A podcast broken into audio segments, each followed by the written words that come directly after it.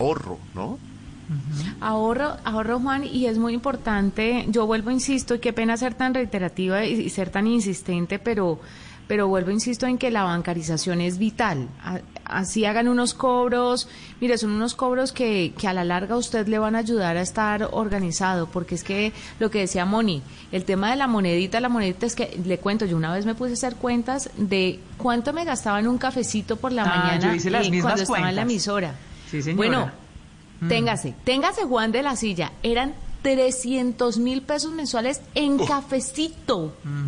Un cafecito en la mañana. Es que sí. No, es que en la la vuelta. Y hay estudios y análisis que dicen que uno no calcula la monedita allí la y que uno las deja por ahí en cualquier parte. No, eso hace un montón de plata en serio y, y tenemos que empezar a ser responsables. Por ejemplo, ¿saben qué? Yo me muero cuando a mí me devuelven de un billete de 50 que pagué, no sé, 3 mil pesos, 5 mil pesos, 8 mil pesos en, en, en menuda en billetes de dos mil, de cinco mil, porque adiós. O sea, es como hasta luego. Educación financiera, así sea la menú, con la menuda. Educación financiera. Sí, sí, sí, de acuerdo. Así es. En los pesitos es donde está la diferencia, es donde está el ahorro. Bueno, les cuento que hemos llegado al final de Blue 4.0 con estas grandes conversadoras y con esos invitados que tuvimos hoy finanzas personales para comenzar el año, las veo muy conectadas. Así vamos a ahorrar. Eso es buen ejemplo para los oyentes. Nos fuimos. Chao, Feliz bueno, sueñen bonito. Chao, chao. Nos hablamos, ah. nos oímos mañana eh, en la noche. Ah, ¿Qué es esta despedida de tía? mi amor, que sueñe bonito. Mi Dios me lo bendiga, mi Qué ternurita, qué ternurita, amor. Sueñen bonito. Ay, no, qué bien. No, tía, no, tía, no. No, no. Tía, no. A ustedes sigan conectados en Blue Radio. Buenas noches. Chao. Estás en Blue 4.0. Ricarina, Ricarina, Ricarina, es la harina que me fascina. Ricarina, Ricarina, Ricarina, es la harina para todos De las mejores cosechas del más puro trigo importado, traemos a su mesa Ricarina, la harina fortificada con vitaminas B1, B2, hierro, niacina, ácido fólico y todos los nutrientes que hacen las delicias de sus platos preferidos. Trabajamos pensando en usted. Sandro musical que conquistó el continente y revolucionó el rock de los años 60. Sandro de América, la miniserie, un gitano de la vida, la música y el amor. Estreno esta noche después de Pedro el Escamoso.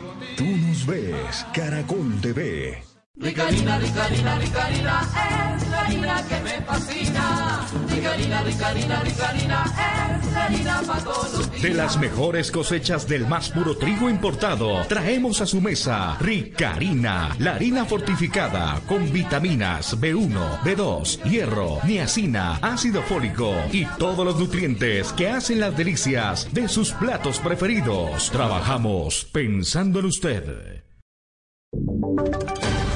Voces y sonidos de Colombia y el mundo en Blue Radio y bluradio.com, porque la verdad es de todos. La noticia del momento en Blue Radio. 10 de la noche, tres minutos. Mucha atención porque se conocen detalles sobre el proceso de aprobación de la vacuna de Pfizer y BioNTech en Colombia, una vacuna contra el coronavirus que ya fue aprobada hoy por México. Ricardo Ospina, director del servicio informativo de Blue Radio, tiene la información. Ricardo, buenas noches. Hola Joana, buenas noches. Mucha atención que Blue Radio pudo confirmar que en un plazo máximo de 48 horas el Instituto Nacional para la Vigilancia de Medicamentos y Alimentos, es decir, el INVIMA, dará la autorización para que entre a Colombia la vacuna de Pfizer y el laboratorio alemán BioNTech contra el COVID-19. Blue Radio además conoció que luego de que estas farmacéuticas radicaron el pasado 31 de diciembre a las 12 del día la primera solicitud, Hoy se agregaron otros documentos al estudio que hacen los expertos de INVIMA, que están muy concentrados en la farmacovigilancia. Pero están a portas de dar la autorización en tiempo récord, si lo comparamos con otros países, para que se dé vía libre al plan de vacunación masiva, que según han dicho el presidente Iván Duque y el ministro de Salud Fernando Ruiz, comenzaría el próximo mes de febrero, de acuerdo con la población priorizada para garantizar que se evite la complicación de personas mayores de 80 años de edad y personal médico que está en la primera línea de combate en contra de la enfermedad. De igual forma, han avanzado desde el INVIMA en conversaciones con otras farmacéuticas para avanzar eventualmente a futuro, una vez radiquen documentos, en la aprobación de otro tipo de vacunas contra el COVID-19. En los próximos momentos, en los próximos días, en máximo 48 horas, insistimos, se estaría dando la aprobación para el ingreso de las vacunas contra el COVID-19 en Colombia de Pfizer y de BioNTech. Gracias, Ricardo. Estaremos atentos al desarrollo de esta noticia. 10 de la noche, 5 minutos. Otra de las informaciones eh, que está en desarrollo viene desde Cabo Verde. El Tribunal de Apelación de ese país ratificó hoy la extradición a Estados Unidos del empresario colombiano Alex Saab, presunto testaferro de Nicolás Maduro. Esto tras negar varios recursos de la defensa. Santiago Martínez en Caracas. ¿Qué corresponde ahora en este caso? ¿Qué sigue en los próximos buenas días? noches. Ya son casi siete meses los que lleva detenido Alex Saab en Cabo Verde y con esta decisión del Tribunal de Apelaciones ya la defensa ha perdido en dos instancias la posibilidad de revertir el arresto del barranquillero. Recordemos que primero fue el tribunal que llevaba la causa quien aceptó la extradición, ahora lo hace esta Corte de Apelaciones tras varios recursos negados y la defensa aún le quedaría acudir ante la Corte Suprema, máxima instancia de Cabo Verde. Esto a pesar que el Tribunal de los Estados de África falló a finales del 2020 una medida de casa por cárcel para Saab, pero en Cabo Verde la negaron, se negaron de cumplirla, pues aseguran que no es competencia de este tribunal en este caso. Recordemos que Saab es requerido por Estados Unidos, quien lo investiga por presunto lavado de activos por 350 millones de dólares. La defensa ha insistido que esta última decisión es violatoria de la ley y por eso acudirán a otras instancias. Gracias, Santiago. Volvemos a Colombia porque la Defensoría del Pueblo se pronunció sobre las amenazas en contra de la líder social Yancela Daza en Argelia, Cauca, y se refirió a las alertas tempranas buscando protección contra la población de la zona. Uriel Rodríguez.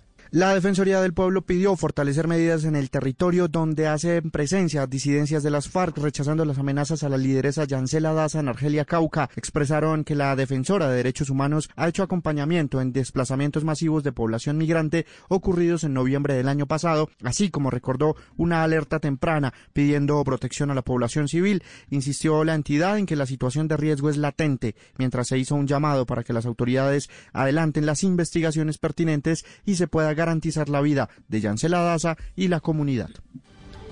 Desde la noche, siete minutos, y el ministro de Defensa ratificó el pago de la recompensa de hasta 100 millones de pesos a quien dé información que permita la captura de los cabecillas de las bandas delincuenciales Los Pachenca, Clan del Golfo y La Silla. William Fierro, de Radio Magdalena.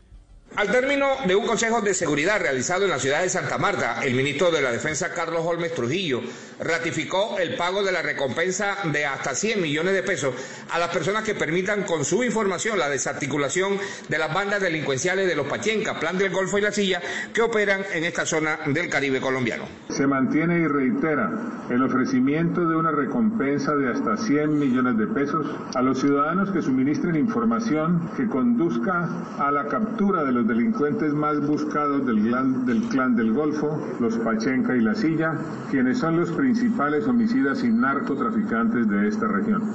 En un acto solemne, el ministro de la Defensa, Carlos Olmes Trujillo, condecoró al intendente Pedro Alfonso Ojeda y al patrullero Víctor Alfonso Barros, quienes el pasado primero de enero, con su actuación, no permitieron que un padre asesinara a su hijo de dos años con un bisturí. 10 de la noche, 8 minutos, y siguen, veremos la continuidad esta semana de la audiencia de juicio disciplinario contra el exdirector de la policía, el general Óscar Atortúa. La audiencia, que está programada para mañana, se aplazaría por temas personales del alto oficial José Luis Pertus. Buenas noches. La etapa final del proceso contra el general Oscar Ateortúa se reanuda mañana. Recordemos que el oficial se le adelanta un juicio disciplinario en la Procuraduría por presuntamente interferir para que no se investigaran algunas irregularidades en la adjudicación de casas fiscales en San Luis Tolima. A falta de 12 testimonios que deberán declarar en defensa del general y otros testimonios de oficio ordenados por la Procuraduría, la audiencia que se cumplirá mañana podrá verse nuevamente postergada a raíz de problemas personales del oficial, según conoció Blue Radio. Le correspondería así entonces a la Procuraduría mañana a primera hora definir si reagenda la audiencia o si la continuará en ausencia del director de la Policía Nacional. Desde la noche nueve minutos en noticias internacionales, tanto Donald Trump como Joe Biden están en Georgia.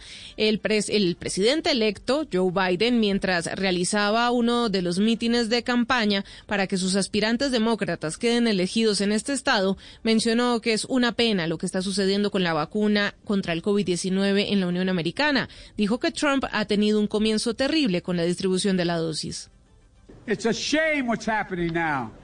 Es una vergüenza lo que está pasando ahora. Yo lo dije antes, hay que conseguir que los estadounidenses se vacunen. Estamos en una de las operaciones más difíciles que esta nación ha tenido, pero lo estamos haciendo mal desde el mes pasado. Esta administración ha demostrado que ha tenido un comienzo terrible. El presidente gasta más tiempo quejándose y llorando que haciendo algo para evitar el problema. No sé por qué él quiere seguir con el puesto si no hace bien su trabajo. Por otro lado, el presidente Donald Trump, quien entrega, debería entregar el poder el 20 de enero, se encuentra también en Georgia y agradeció a las personas que han ido pues a su evento de campaña. Disminuyó un poco el apoyo que tuvo Joe Biden más temprano y dice que se siente bien siendo el segundo con apenas eh, los logros obtenidos durante las elecciones de noviembre. Escuchemos al mandatario.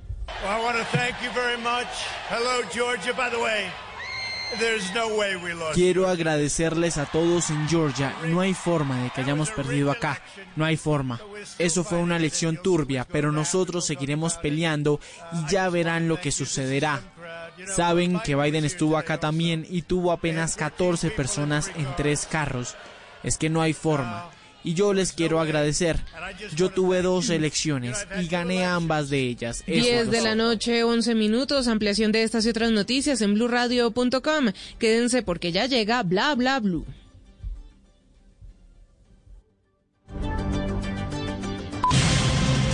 Dígale no a las noticias falsas.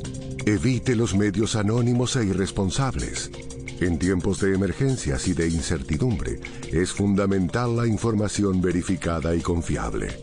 Los medios de comunicación formalmente establecidos, por su profesionalismo y responsabilidad, son el antídoto más eficaz contra las noticias falsas y la desinformación.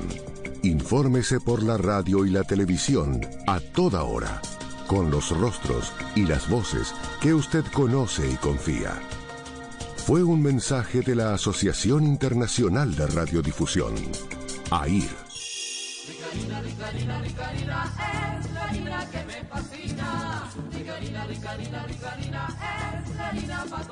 De las mejores cosechas del más puro trigo importado, traemos a su mesa Ricarina, la harina fortificada con vitaminas B1, B2, hierro, niacina, ácido fólico y todos los nutrientes que hacen las delicias de sus platos preferidos. Trabajamos pensando en usted. Estás escuchando Blue Radio. Es un buen momento para dejar volar tu imaginación con un buen libro o con esa película que tanto querías ver. Es tiempo de cuidarnos y querernos. Banco Popular. Hoy se puede. Siempre se puede. Hoy estás a un clic de elegir tu cuenta ideal. ¿Quieres consultas ilimitadas y sin cuota de manejo? Clic. Enterarte de cualquier movimiento. Clic. ¿Tener retiros ilimitados? Clic. Haz clic en bancopopular.com.co y elige tu cuenta ideal. Banco Popular. Hoy se puede. Siempre se puede. Somos Grupo Aval. Vigilado Superintendencia Financiera de Colombia. Hoy estás a un clic de elegir tu cuenta ideal. ¿Quieres giros gratis? Clic. Cientos de descuentos. Clic. Sin cuota de manejo. Clic. Haz clic en bancopopular.com.co y elige tu cuenta ideal. Banco Popular. Hoy se puede, siempre se puede. Somos Grupo Aval. Vigilado Superintendencia Financiera de Colombia. Estás escuchando Blue Radio y bluradio.com. ¿Qué se requiere para una buena conversación? Un buen tema, un buen ambiente, buenos interlocutores, preguntarles a los que saben y dejar que todos expresen su opinión. Cada noche encontraremos los ingredientes necesarios para las mejores conversaciones en Bla Bla Blue. La manera ideal de terminar el día y comenzar uno nuevo. Aquí comienza Bla Bla Blue. Conversaciones para gente despierta. En vivo, desde el estudio principal de Blue Radio, en Bogotá, Colombia. Aquí está Bla Bla Blue. ¡Hey! ¡Buenas noches! ¡Feliz año! ¡Un belisario! ¡Un belisario! ¡Feliz año para todos los oyentes premium de Bla Bla Blue! Muchas gracias por su sintonía también en este 2021 que acaba de arrancar.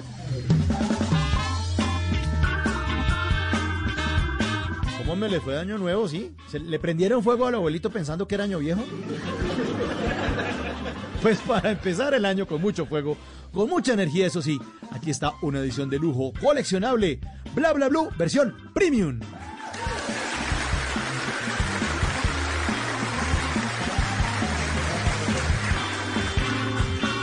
Esta es una entrega de las mejores 24 entrevistas, los 24 mejores momentos del año pasado. Tenemos grandes invitados y sus anécdotas en edición de lujo, coleccionables. Y las podrán disfrutar todos ustedes hasta el próximo lunes 11, hasta dentro de 8 días. Y como siempre vamos de lunes a jueves de 10 de la noche a 1 de la mañana, empezamos esta edición de colección de lujo este año con un cartel que tendrá en la primera hora una cita con el maestro de maestros Yuri Buenaventura.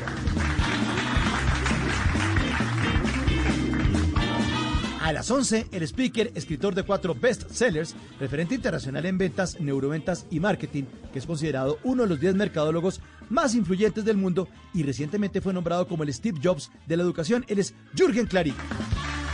Y a las 12, la bellísima Claudia Bamón.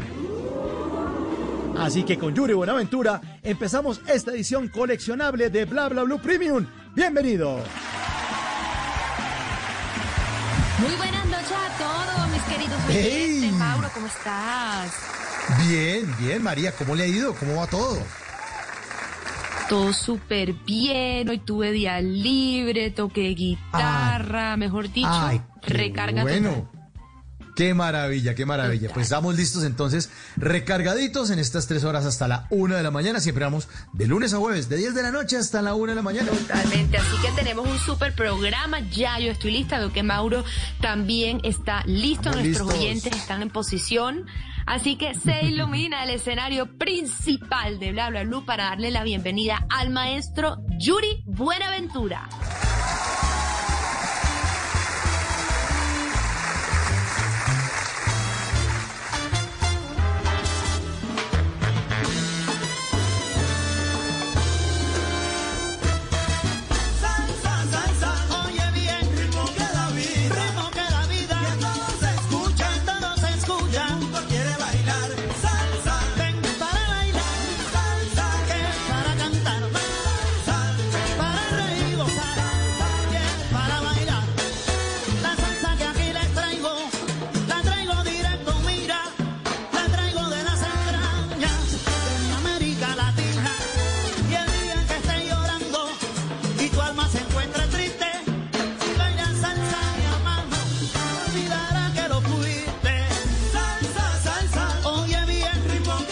Damas y caballeros, Yuri Buenaventura en Bla Bla Blue, maestro. Buenas noches. Buenas noches, Mauricio, ¿cómo estás?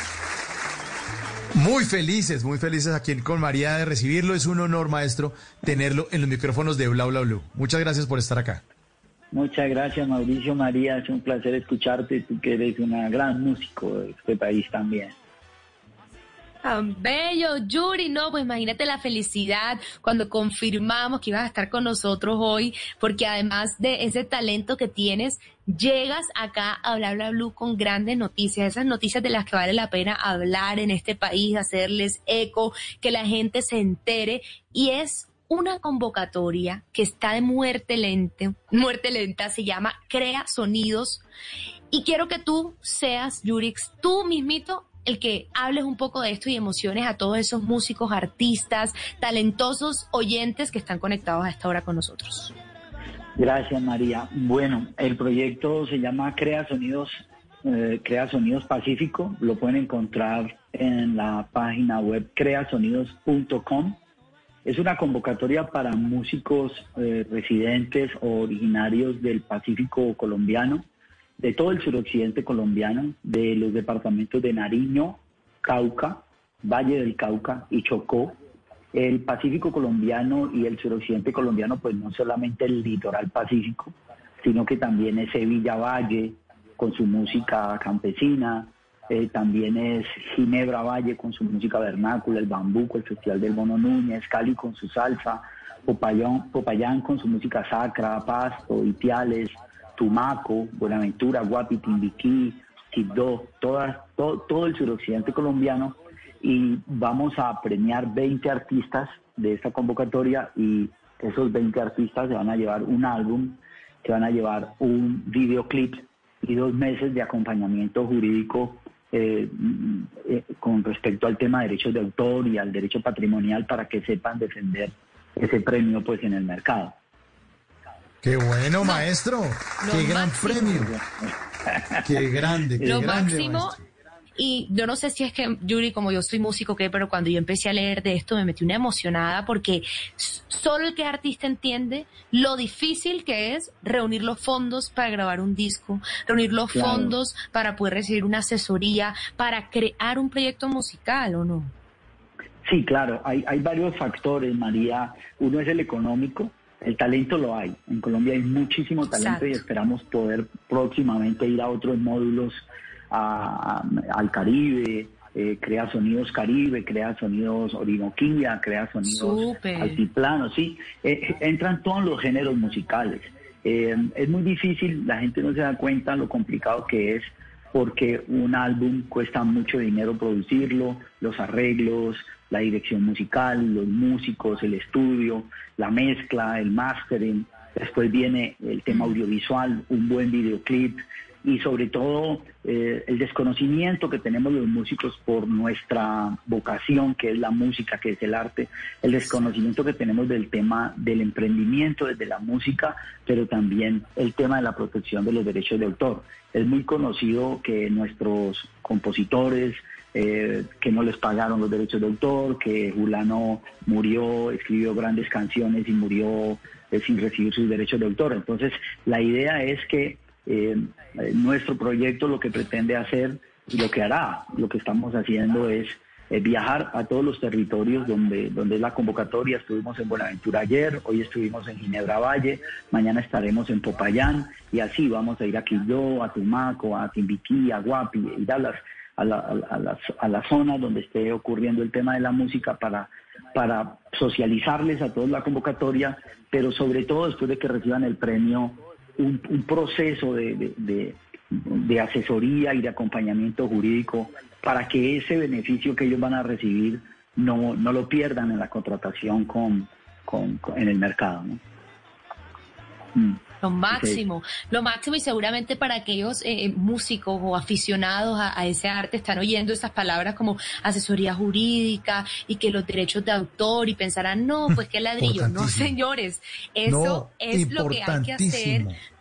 Para que su música cuando salga usted después la vea, vea que esas goticas van entrando cada vez que alguien le pone play, la reproduce, la usa, así de importante es esta convocatoria. Pero aquí lo importante, Yuri, lo que dices tú y es que el talento está. Entonces, ¿qué están buscando? ¿Qué, qué salta para ti dentro de todas estas posibilidades, dentro de la gente que, que están descubriendo qué es eso que están buscando? ¿Cuál es ese factor? Es, es un, el, el- proyecto primero hay que ponerlo como en un contexto de dónde viene. Eh, una vez viajando con el presidente de la República, Iván Duque, hacia la UNESCO a París, eh, cuando él fue a presentar el tema de la economía naranja, de regreso en el avión él me preguntó que si yo tenía algún proyecto y yo le dije, presidente, nosotros creamos una fundación muy pequeña que se llama la Fundación Yuri Buenaventura y es una fundación que se creó en Buenaventura para formar, para fortalecer las vocaciones de los artistas. A veces, a veces los jóvenes artistas arrancan en la música y no saben cuál es el instrumento que les gusta, de pronto posiblemente sea un instrumento como el piano, el bajo, pero de pronto si, si, si se acerca a la percusión le gusta más la percusión, de pronto la guitarra, de pronto es un autor, compositor y escribe letras y canciones y nacimos en la fundación para hacer el tema de exploración vocacional, pero necesitábamos recursos para para empezar a producir los músicos y pues obviamente no teníamos los recursos para producir todos esos artistas. Entonces él me dirigió hacia el Ministerio de Comercio y en el Ministerio de Comercio encontramos una institución que se llama Impulsa, con el presidente que se llama Ignacio Gaitán y el secretario general Orlando Beltrán, y con algunos amigos, con, con, algunos amigos empezamos a crear este proyecto eh, y nos aliamos con la Fundación Barco eh, y, y todo este, este proceso de consecución de estos recursos que son para los artistas y pertenecen a los artistas, es decir, el, el, el, el patrimonio, la propiedad del disco y la propiedad del videoclip queda en manos del, del artista que lo gane, del artista que se gane ese, ese premio. Hay 20 curadores y esos 20 curadores que son anónimos, pero que son grandes profesionales, eh, sobre los que nadie tiene ninguna injerencia artística, solamente ellos van a decidir y van a escoger los 20 que ellos consideran que son los mejores y pudimos encontrar ese recurso a través de, de, de Impulsa. Hay otro, otro, otros amigos de otras disciplinas, una empresa de comunicaciones que se llama Save New Gate, que nos está acompañando en la promoción del, proyecto, y aliados y amigos como ustedes, a los cuales les quiero agradecer mucho, a la Casa Blue Radio y a todos por acompañarnos en la difusión de este, este proyecto. Maestro, es un honor, es un honor eh, en eso con las iniciativas que usted eh, tiene para descubrir estos nuevos talentos. Pero hablando de nuevos talentos, cuéntanos un poco eh, de la historia de su vida, maestro Yuri Buenaventura. ¿Cómo inició usted? ¿Cómo descubrió usted el talento suyo? ¿Cómo arrancó a cantar y a darse cuenta? Oiga, lo mío es la música. Sí, desde niño, desde niño siempre he cantado, he hecho teatro, eh, me ha gustado la música, me han gustado las artes, el dibujo, pero fue llegando a París a los 18 años, a los 19 años, que como no tenía empleo, eh, tocaba eh, el bongo en las calles y en los metros y después en los bares.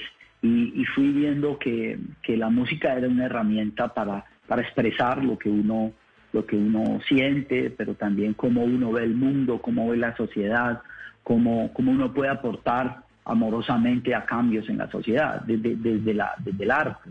Eh, son herramientas importantísimas, el arte, la música, porque eh, estamos hechos de emociones, el ser humano está hecho de emociones y así como tiene que nutrirse de, buenos alimentos, tiene que nutrirse de un buen contenido cultural también, sobre todo cuando son músicas populares como las nuestras que hacen parte del patrimonio de la nación, que no, que no, no son solamente un tema de entretenimiento o de la industria, pero cuando son fundamentos, son principios básicos de la existencia de una sociedad como la, la, riqueza y la diversidad de la sociedad colombiana. Entonces, yo empecé en la música, pero lo que sí observé es que como no tenía el conocimiento jurídico, como no tenía un tutor, como no tenía ese acompañamiento, cometí muchos errores jurídicos, firmé contratos que no debía y perdí mucho tiempo. Entonces, lo que queremos desde la Fundación Yuri Buenaventura y con la Fundación Barco y con Impulsa es acompañar a estos músicos que, que, que, que, se inscriban en la plataforma y a través de esta convocatoria creasonidos.com para que los artistas no pierdan ese tiempo que nosotros hemos perdido eh, en nuestros desaciertos, que casi siempre no son desaciertos artísticos y son más desaciertos eh, ya con la industria, ¿no?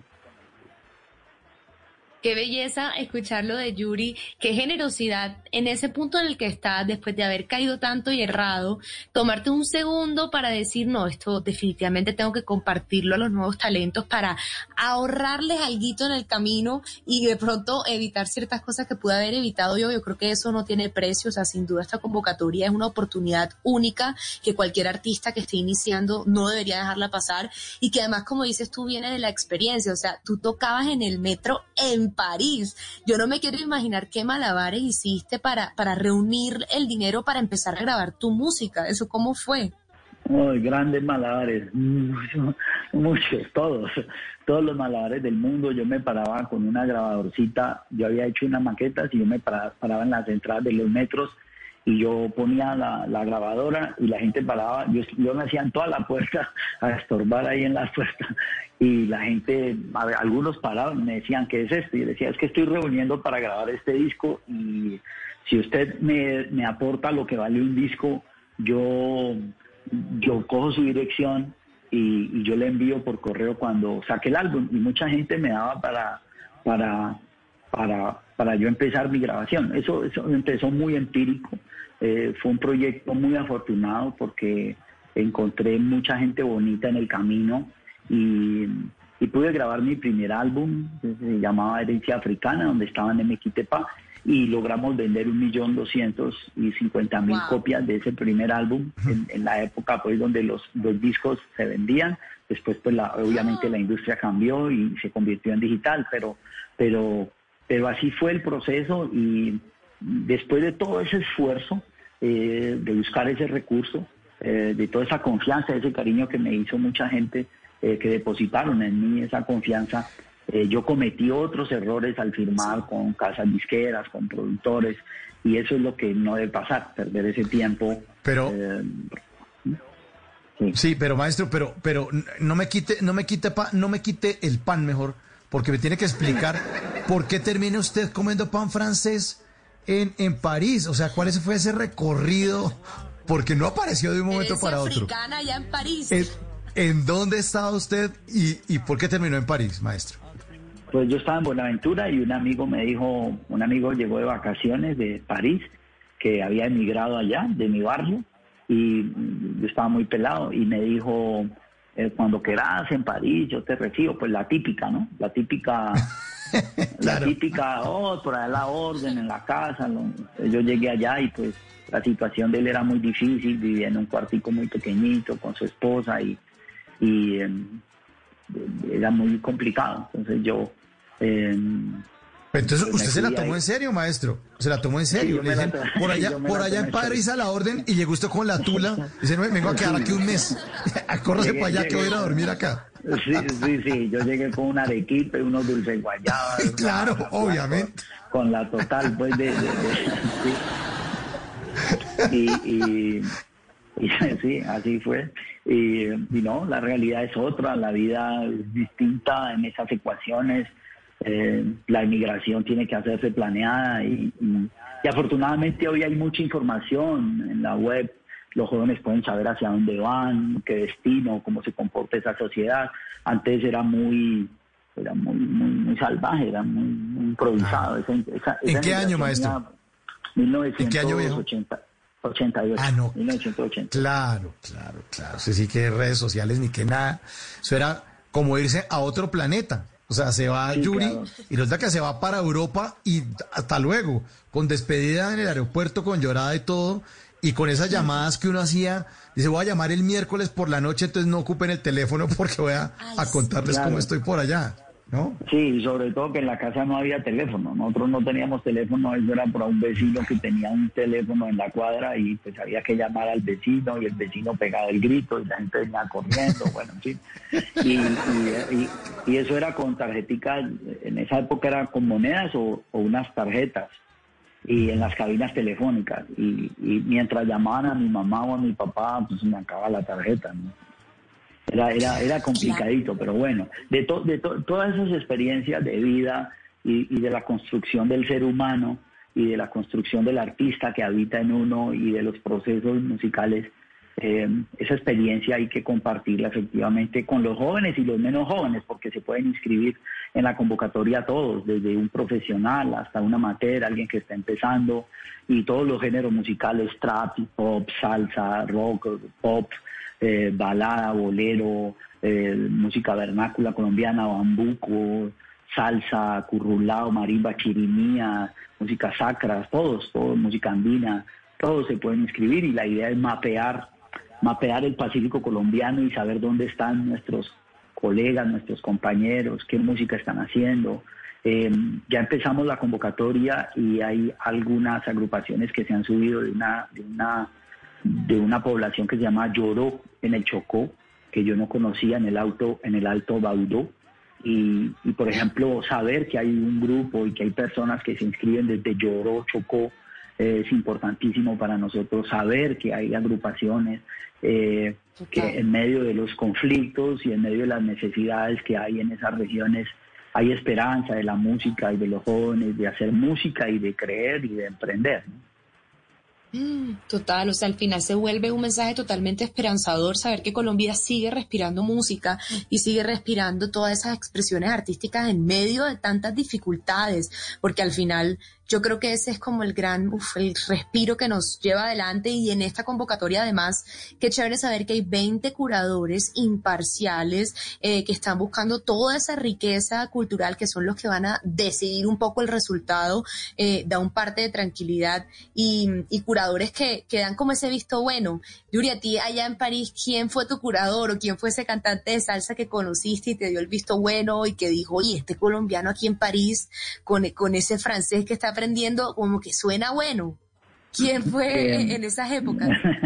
Bueno, eh, primero eh, hay dos cosas en la pregunta que en lo que acabas de decir María, que bueno, además pues te adoro y te quiero mucho por tu No, profesionalismo como periodista, pero pues también como músico porque eh, crees también en la música y, y sos una cantante excepcional, además guitarrista, muy bonito. Eh, eh, a ver, lo, lo que lo que ocurrió eh, con respecto a lo que acabas de decir primero, con respecto al- al Pacífico y esperanzador, sí, evi- evi- evidentemente es muy esperanzador porque hay gente muy buena en Bogotá, que es todo el equipo técnico que está trabajando allá desde Bogotá, la agencia de comunicación, Rafael Mora, Claudia Francisco, todo el equipo que está trabajando allá en Bogotá en las comunicaciones, Simón, todos, todos, todos los chicos que están acompañando la, la promoción desde Bogotá.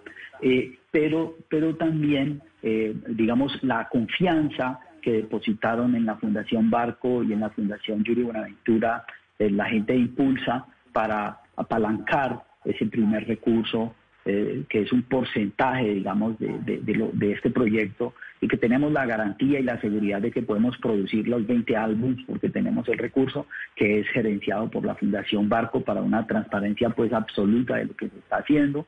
Y eh, eso, eso por un lado, muy esperanzador, hay mucho talento y la gente hace unas preguntas tremendas, la gente tiene sus ideas muy claras, los jóvenes tienen las ideas muy claras. Ayer en Buenaventura un joven dijo, yo estoy mezclando esta música, estoy mezclando la timba con la marimba del Pacífico, pero si es una idea mía, ¿quién me la va a producir? Eh, si, si la idea es mía, ¿qué, qué productor me la va a producir? Nosotros dijimos, pues, si tú tienes tu productor, nosotros te hacemos el acompañamiento técnico, pero pues si tienes tu productor, pues obviamente se graba con tu productor. ¿Quién fue ese mentor mío en París? Yo, yo estaba sentado en el andén del metro, allí en, en una silla, con el bongo en las piernas, como descansando allí, y pasó un señor con unas flores, un viejito, un señor mayor canoso, con unas flores y se sentó al lado mío, y me habló en español. Me dijo, ¿tú de dónde eres? Y yo le dije, yo soy de Colombia. Y me dijo, ¿y tú qué haces? Yo le dije, no, yo toco bongo en los metros. Yo en esa época era rasta, tenía, tenía, tenía, tenía las trenzas largas y pues un, ¿En un saltimbanqui, pues, un saltimbanqui, pues total. Entonces el señor, el señor me dijo, el señor me dijo, el señor me dijo, mire, coge esta tarjeta y llame a este señor. Entonces él, yo llamé a ese señor, era un cantante de salsa que se llama Camilo Azuquita, que es un cantante panameño que cantó en la Fania All Star, y yo empecé como utilero de la orquesta de Camilo Azuquita, cargando las partituras, eh, pues llevando las botellas de agua, después los coros, después entré en los coros, después coro y guido, después en el bongo, y después ya cantaba uno o dos temas con Camilo, y, y el señor que le había dado la tarjeta era Tito Puente. Yo no sabía que era Tito Puente porque pues no, lo No. reconocí. Sí, no, ¿Qué no lo esa reconocí. historia? Sí, yo no lo reconocí, yo no lo reconocí y después cuando ellos estaban grabando el álbum Policía Ne me touche pas en París, Camilo Azuquita y Tito Puente fue que yo entendí que ese señor que me daba la tarjeta de Camilo era Tito Puente. Eh, fue muy bonito, eh, mm, eh, esa fue como la primera la primera conexión ya con los músicos profesionales, ¿no? Claro. ¿Qué tal esa historia? Parece de película. Sí, es de Sí, películas. la historia- Eso es para una bionovela. La- la- Bionovela la con esta la- historia. Sí, la está vida es muy linda, la vida, la vida es muy linda, Mauricio, María, la vida es muy bonita y, y merece soñar, eh, merece creer, tenemos que creer, tenemos que soñar, tenemos que emprender, tenemos que proteger nuestro patrimonio. Esta convocatoria, el sueño de esta convo- convocatoria es mapear mapear la música, dónde está la música del Pacífico colombiano y si posible que si, se suben muchos músicos del Pacífico colombiano y si ustedes nos ayudan a difundir esto, pues decirle a, a la empresa privada y decirles a los a los a, las instituciones de Colombia, al Ministerio de Cultura, a todos que hay mucho talento. Y mire, este es el mapa, hay tanta gente, hay que seguir más adelante de 20 de 20 producciones y hay que seguir hacia adelante. Ajá. Pues qué maravilla esa historia. Ma- maestro, pero después de esa tarjeta que le entregó, nada menos y nada más que Tito Puente en París, ¿en qué momento usted no le sonó la flauta, sino le sonó la salsa? ¿En qué momento usted dijo, es por aquí, ya, esto se volvió profesional, adiós a cargar las botellitas de agua, nos fuimos en serio porque ahora sí me conecté y ya, para ¿En adelante España. ¿En qué momento me sonó la orquesta? Porque ahora estaban hablando de, de- de que- eh, en qué momento me sonó la orquesta fue cuando eh, grabé el álbum Herencia Africana y yo estaba cantando con los ojos cerrados en el estudio y yo vi una imagen que me recordaba un cantante que yo había visto en un documental en Francia y yo dije, uy, yo quiero hacer una canción de ese señor en salsa. Entonces, eh, en esa época pues no había Google, no había nada de eso. Y, y entonces salimos a buscar por las casas que vendían discos en Cali a buscar ese tipo. Eh, pero yo no sabía ni cómo se llamaba ni cómo era la canción. Entonces, afortunadamente caímos en un señor eh, de un almacén de discos que se llamaba Alcibiades Bedoya y, y, y caímos con un señor y yo le dije, mire, es una canción que hace pa, no sé qué pa, no sé qué pa, y en francés me dijo, ah, esa canción se llama Ne me quites pa. Yo le dije, esa es. Entonces el tipo nos dijo, nos dio un, un CD, nos vendió el CD y fuimos a escuchar la canción con la arreglista, hicimos la adaptación y, y- y pusimos esa versión de Ne me quites pa en el álbum Herencia Africana, que era más una maqueta de lo que podría ser la salsa en francés y, y eso fue lo que se fue en la industria de la música y rompimos, eh, digamos, ese esa, esa frontera de pasar de los mil discos, dos mil discos, que era lo que vendía la música latina en su momento. Y los franceses tenían una confusión entre samba y salsa. Ellos, ellos, para ellos todo eso era como un tropicalismo, eso era como un papagayo, una palmera, una muchacha en bikini, como una playa, todo eso junto era como la- eran como las de por acá. Entonces lo que nosotros logramos con ese proyecto fue mostrarle a Europa y sobre todo a los países francoparlantes de Europa eh, que, que había otra cosa distinta a la samba y que era se llamaba salsa y que era eh, este, tenía otra estructuración musical, otra dialéctica y, y pues eso, se- eso eso fue lo que se logró en ese momento. Ne me quite pa.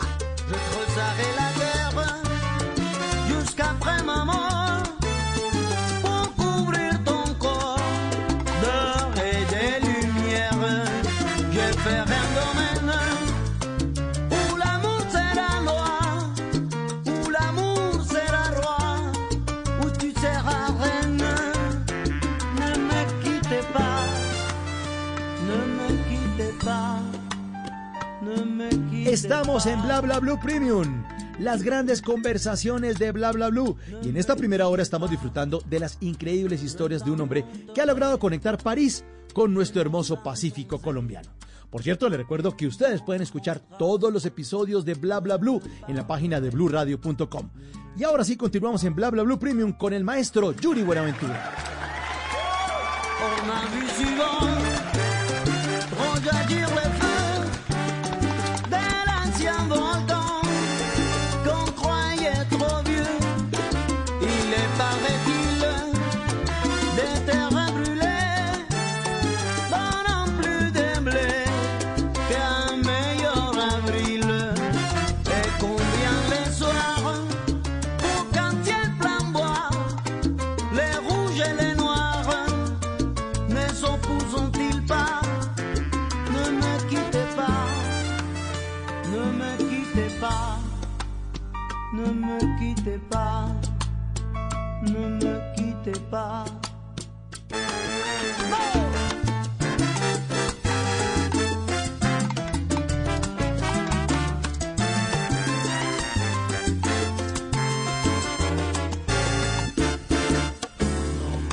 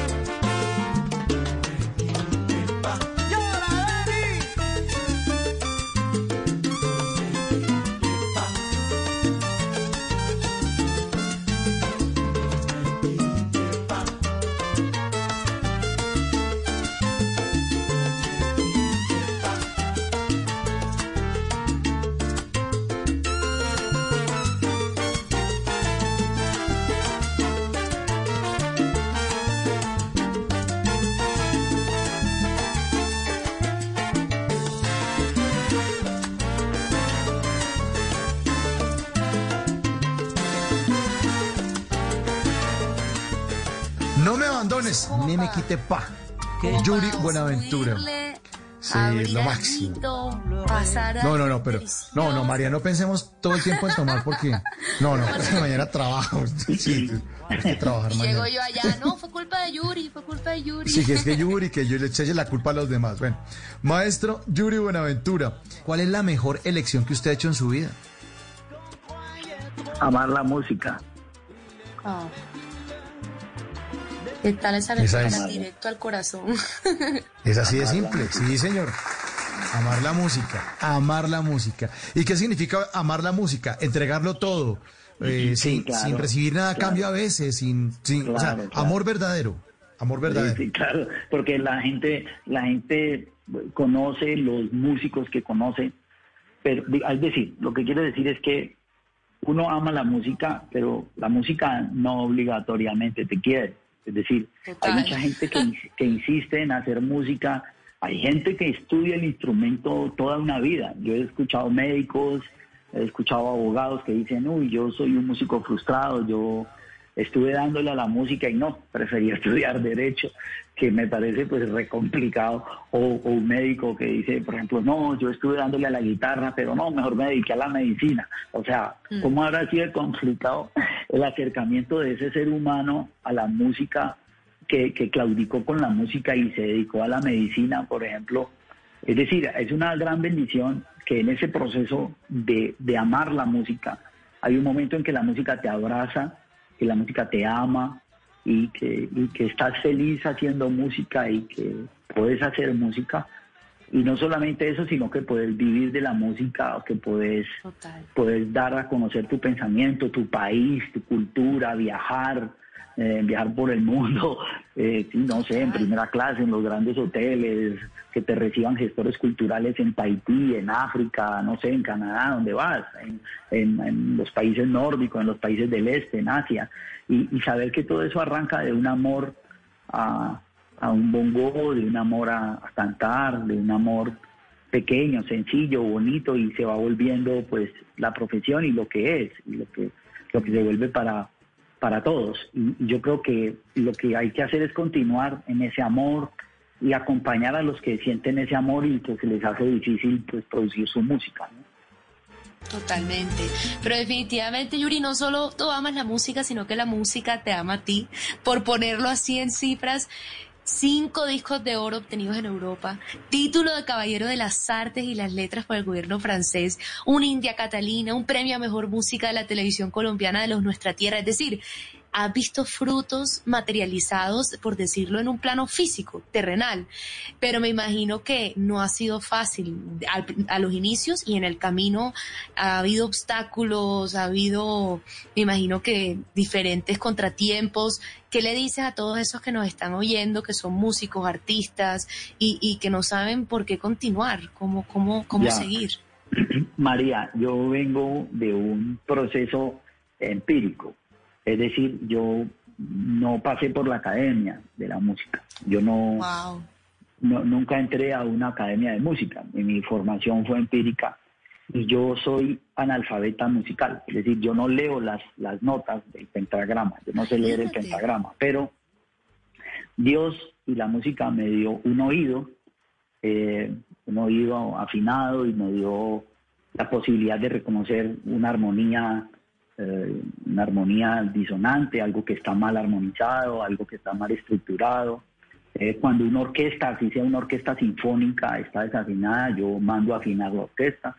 Eh, Wow. Me ocurrió con una orquesta sinfónica que había un había algo que estaba desafinado y, y yo le pedí al director de orquesta que, que afinara la orquesta y pues eso es como una es muy grosero uno pedirle una orquesta sinfónica que afine porque pues, y más uno empírico no pero pero digamos que eh, a- le digo a los talentos que no han pasado por la academia pero que aman la música eh, que, que, que estudien que estudien lo que más puedan que estudien el instrumento eh, que esa es parte de las cosas que, que de mi experiencia, ¿no? Que el tiempo de y la dependencia que, que uno tiene que pasar por los arreglistas, por el desconocimiento de las de la de la partitura, entonces eh, lo- eh, yo yo digamos que yo hago con la boca la línea melódica y digo yo quiero esto, yo quiero este ritmo, quiero esto, esto lo vamos a hacer a cuatro flautas, esto lo vamos a hacer eh, con una sección distinta, esto lo vamos a hacer con un cello, piano acústico, todo, todo, todo eso digamos que es de una sensibilidad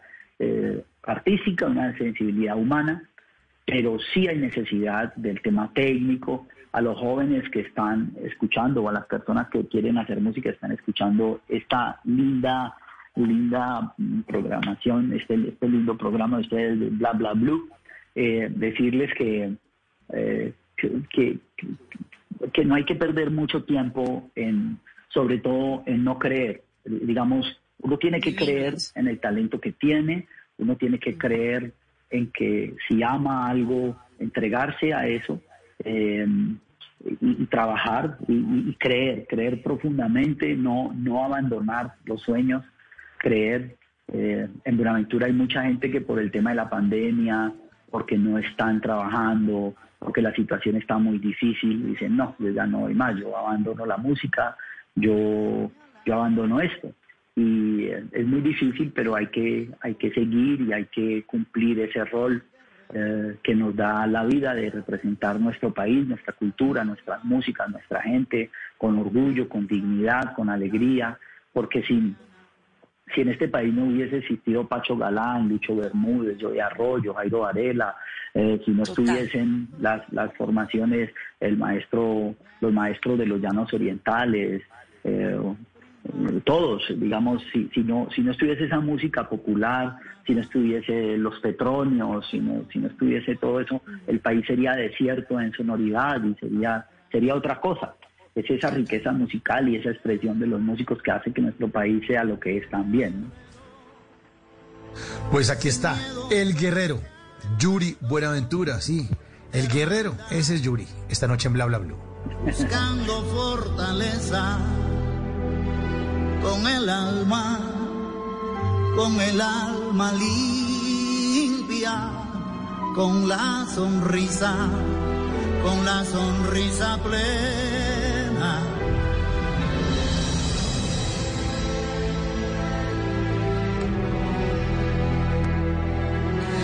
Maestro, pero en estas épocas ya tiene que la gente prepararse, porque usted de pronto dice, "No, yo no, yo no leo una partitura, pero ya estamos en el 2020, ahora sí ya es necesario eso, ¿no? Ya es necesario la academia, el solfeo y sobre todo conectarse con las tecnologías nuevas y con esa oportunidad también que usted está brindando a los colombianos para conectarse muy bien con la música, para ya estar eh, además al nivel del mundo. Eh, sí, claro. A ver, la academia no lo es todo tampoco, ¿no? Porque vos puedes tener una gran academia y nunca haber amado la música y que la música nunca te haya amado tampoco. Es decir, puedes tener toda la academia del mundo y puedes ser un instrumentista, es decir, alguien que conoce la técnica de un instrumento, pero pues que no, no, no logra transmitir a través de esa herramienta. Pero, pero sí, la academia es importante para expresar lo que se quiere decir. Decir, la academia no es importante per se, ella como, como, como herramienta técnica, es sencillamente una herramienta técnica para expresar lo que el alma, lo que el corazón quiere decir. Y es un, y es un mecanismo eh, que facilita esa expresión. Eh, pero más- lo más importante es la expresión. Eh, lo, lo más importante es la expresión. Por eso tenemos gente del folclore en el Caribe y tenemos gente del folclore en los llanos orientales o en el altiplano o en, o en el Pacífico que son folcloristas, son empíricos, pero tienen toda esa savia de la cultura. Lo que sí es que si se quiere entrar en una competencia, digamos, global, de la música, de las, de las, de, de- de ese diálogo global, sí hay necesidad, pues obviamente, de, de- de estructurar esas músicas y que pasen por la academia, sobre todo para que haya métodos de estudio que se puedan eh, que puedan facilitar la difusión de, de ese folclore y de esas músicas, que es el caso de, de lo que hizo Bela Bartók allá en los países del este, de lo que ocurrió en los métodos de estudio en, en Cuba, eh, que ha permitido que esos métodos de estudio los músicos cubanos tengan una, un fuerte arraigo en la academia, pero desde lo popular, o los puertorriqueños con la, con la, con la academia americana, ¿no? Entonces, hay necesidad de trabajar en nuestro país unos métodos de estudio estructurados de la academia, pero que vengan desde lo popular para poder para poder no solamente tocar el repertorio europeo, Bach, Chopin, Verdi, Schubert, pero tocar nuestro propio repertorio, eh, eh, eh, tecnificar nuestro repertorio, academizarlo. Total. Y ahí me encanta rescatar una frase que, que dijiste, este, Yuri, yo lo tuteo, pero es que yo lo quiero mucho, bueno. Yuri. Por favor, María, por favor. Una frase que tú dijiste, no se demoren mucho en creer en ustedes mismos. No, mira, eso me entró directo al corazón, porque al final cuando uno empieza a decirse a sí mismo, es que no he estudiado lo suficiente, es que no he practicado, es que no, es que no, se terminan convirtiendo en excusas para demorarte en creer en ti mismo. Y yo creo que el paso valiente es ese, es creer en uno mismo y decir, pues así sueno yo, esta es mi realidad, este es mi mundo, así percibo el mundo e intentar a ver si al final la música también te va a amar a ti. Si sí, qué dicha. Y si no, pues lo Sí. intentaste. Eh, Y, y ahí hace toda la i- diferencia. i- Igual la puedes seguir amando. Eh, María, Mauricio, hay algo muy importante de lo que acaba de decir María y de lo que estamos hablando y me gustaría compartirlo con los auditores, es lo siguiente. Nosotros tenemos una mirada de nosotros mismos nefasta. Es decir, aquí, ah, no, es que los Claro. colombianos somos muy corruptos, es que somos torcidos, es que hay mucho ladrón, es que hay mucho mal en la calle, es que no, es que nosotros, esa mirada de nosotros mismos tenemos que corregirla, porque eso es lo que hace que dudemos y que creamos que el otro, que los norteamericanos son mejores que nosotros, no es que los franceses no es vayan mejor que nosotros, los españoles, los ingleses, no es que en Argentina juegan mejor fútbol, no es que en Brasil también, no es que nosotros acá definitivamente jugamos como nunca y perdemos como siempre. Toda esa vaina hay que, Total, todo hay está que relacionado. de- hay que hay que deshiervarla, eso hay que deshiervarlo, hay que limpiar ese, ese pasto, hay que limpiar eso y, y limpiar ese jardín, porque nosotros somos gente linda, es decir, los colombianos somos gente bonita y, y esto está lleno de emociones lindas, nuestro país es hermoso, nuestra cultura es bonita. Y tenemos que empezar a mirarnos con esa dignidad y ese amor para, para salir adelante, porque nadie va a venir, o sea, viene, a- viene un europeo y le gusta nuestro país, uy, qué país tan lindo, me gusta esto, me gusta esto, y nosotros mismos no tenemos esa mirada de nosotros mismos. Yo creo que tenemos que corregir eso y la música puede permitirnos esa mirada de nosotros mismos alegre, bonita, eh, de gente solidaria, eh, de gente inteligente, de gente competente, de gente, de gente capaz de, de- de trascender de la resiliencia, de, de- de lo que estamos viviendo. O sea, me parece que el país es muy lindo y que tiene muchísimo talento y que, y que nosotros tenemos que mirarnos con más amor y tener más confianza en nosotros mismos. Así es. Y mira, Yuri, que tu mensaje tan necesario en estos tiempos ya le empieza a entrar a los corazones de los oyentes. Rápidamente, antes de despedirnos, te cuento que nos escriben locos por todo lo que está diciendo Margarita Beltrán. Dice un saludo especial para el maestro Yuri Buenaventura. Me encanta su música. He escuchado su historia de vida en Francia y también ese acercamiento a Dios. Me gustan mucho sus composiciones. En fin, por favor, salúdenmelo de mi parte, Margarita Beltrán. Y te escriben un saludo muy especial al maestro, gran músico, excelente ser humano. Y así hay muchos mensajes, así que gracias por aceptar nuestra invitación y estar aquí esta noche con nosotros. Se Muchas gracias a ustedes. Mauricio, muchísimas gracias por esta invitación, por este espacio. María, muchísimas gracias. Maestro, muchas gracias a usted. Gran estrella esta noche en Bla Bla Blue. Gracias por iluminarnos, gracias por sus canciones, por inspirarnos a los músicos frustrados también. Un abrazo y por supuesto, siempre esta será su casa, maestro. Ay, muchas gracias. Es un placer. No me cansó la lengua, porque así dicen que en este programa no me cansa ni la lengua, ¿no? No se cansa ni la lengua, maestro. Bueno, gracias. Que estés muy bien. Gracias. Yuri Buenaventura en Bla Bla Blue.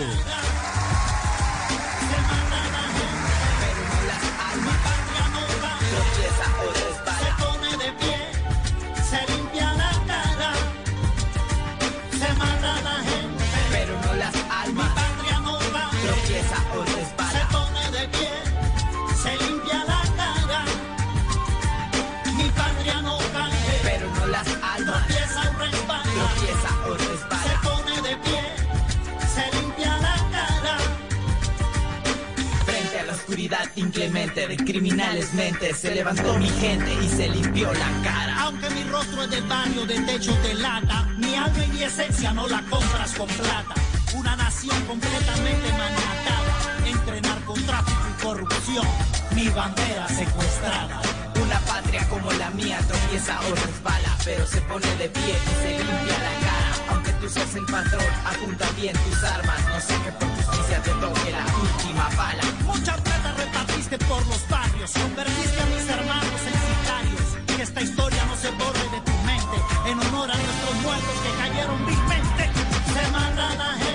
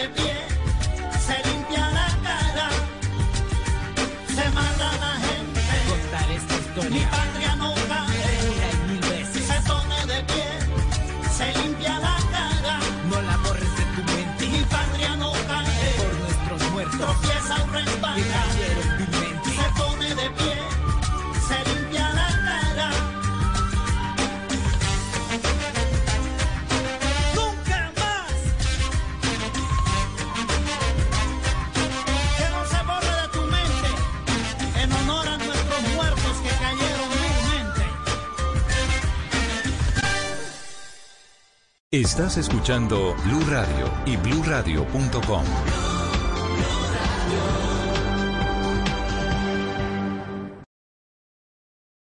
Fedesoft La entidad gremial de la industria de software y tecnologías informáticas relacionadas reconoce a Blue 4.0 con el premio Ingenio 2020. En atención a la celebración de los premios Ingenio 2020, desde FedeSoft queremos hacer un especial reconocimiento al programa Blue 4.0 de Blue Radio, por ser el ganador de la categoría Reconocimientos Especiales, por su imprescindible apoyo y promoción a la industria de software nacional. Expresamos nuestra gratitud por su importante labor como medio de comunicación en el que se han distinguido por su profesionalismo, constancia y calidad al presentar un excelente servicio a los colombianos. A Blue 4.0 de Blue Radio, felicitaciones. Tecnología, innovación, emprendimiento y economía digital en Blue 4.0.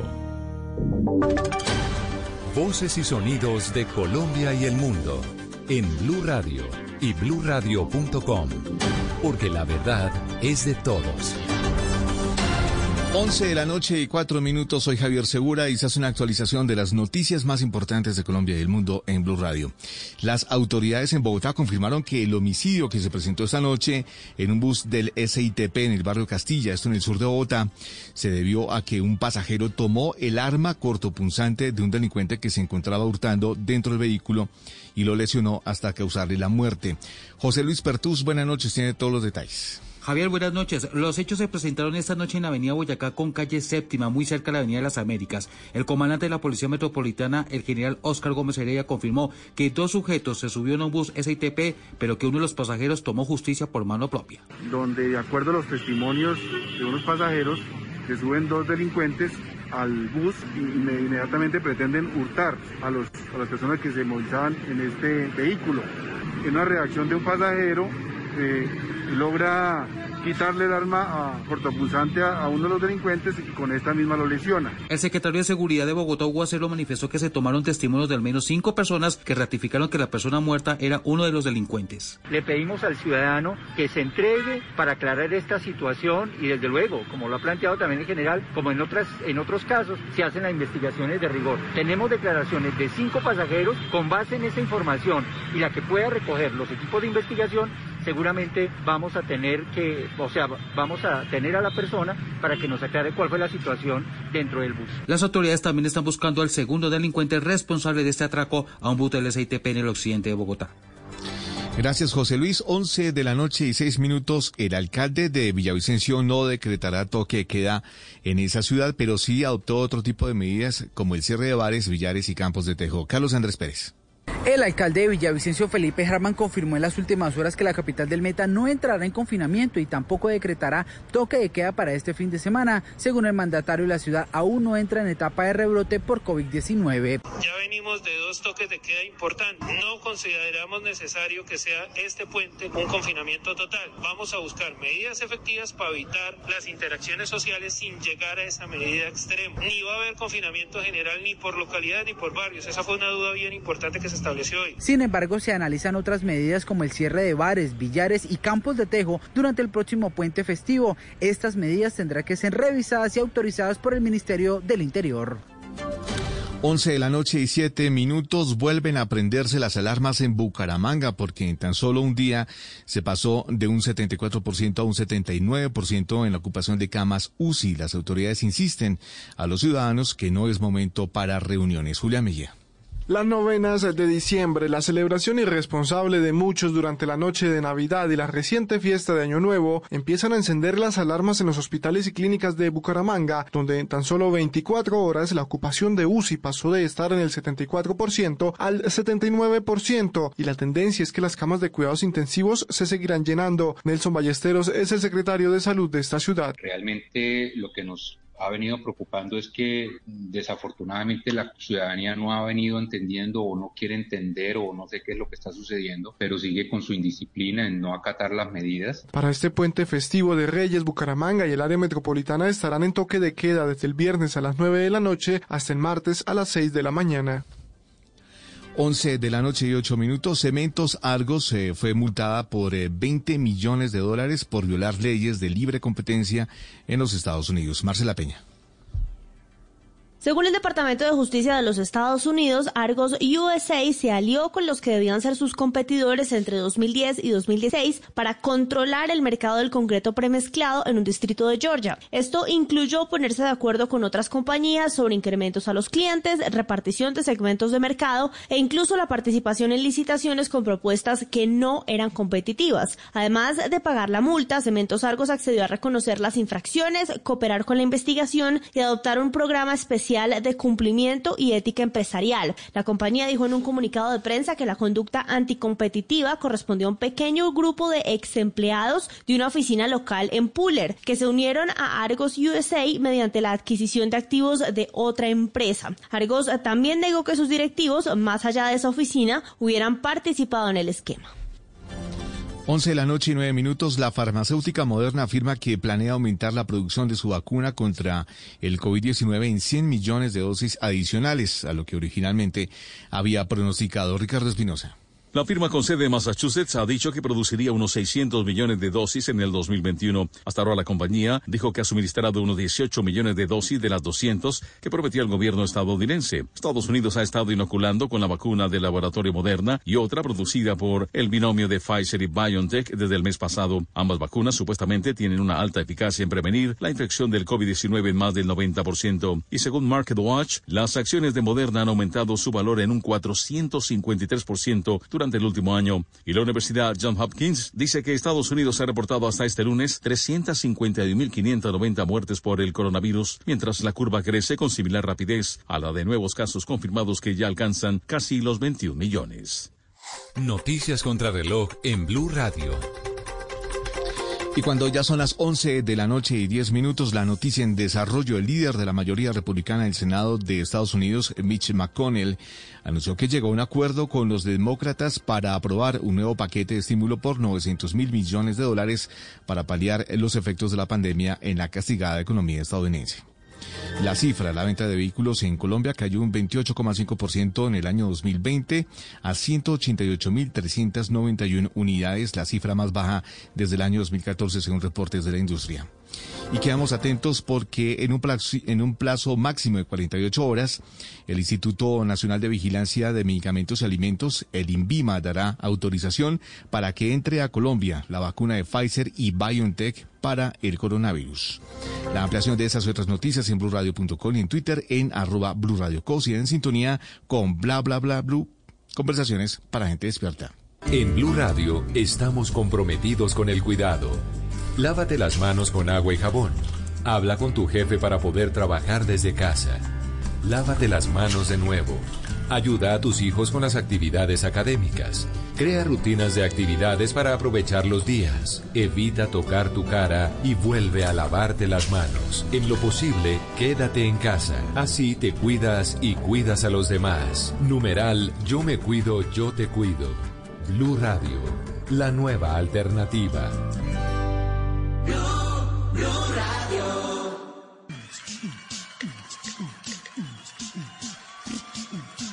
¿Cómo dice?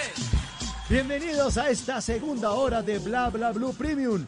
Muchísimas gracias por seguir aquí conectados con esta entrega de las 24 mejores entrevistas, los 24 mejores momentos de 2020, con nuestros grandes invitados, sus anécdotas en edición de lujo coleccionables. Y una de las conversaciones la tuvimos con el speaker, escritor de cuatro bestsellers, referente internacional en ventas, neuroventas y neuromarketing, un hombre que es considerado entre los 10 mercadólogos más influyentes del mundo y recientemente nombrado como el Steve Jobs de la educación. Aquí está con ustedes Jürgen Klarik en Bla Bla Blue Premium. Bienvenido.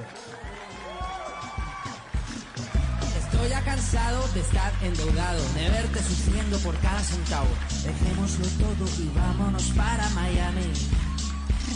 Voy a lo que voy, a volverme famoso, a la vida de artista, vivir de canciones, vender ilusiones que rompan 10.000 corazones. Solo quiero pegar en la radio para ganar mi primer millón, para comprarte una casa grande que no te quepa tu corazón.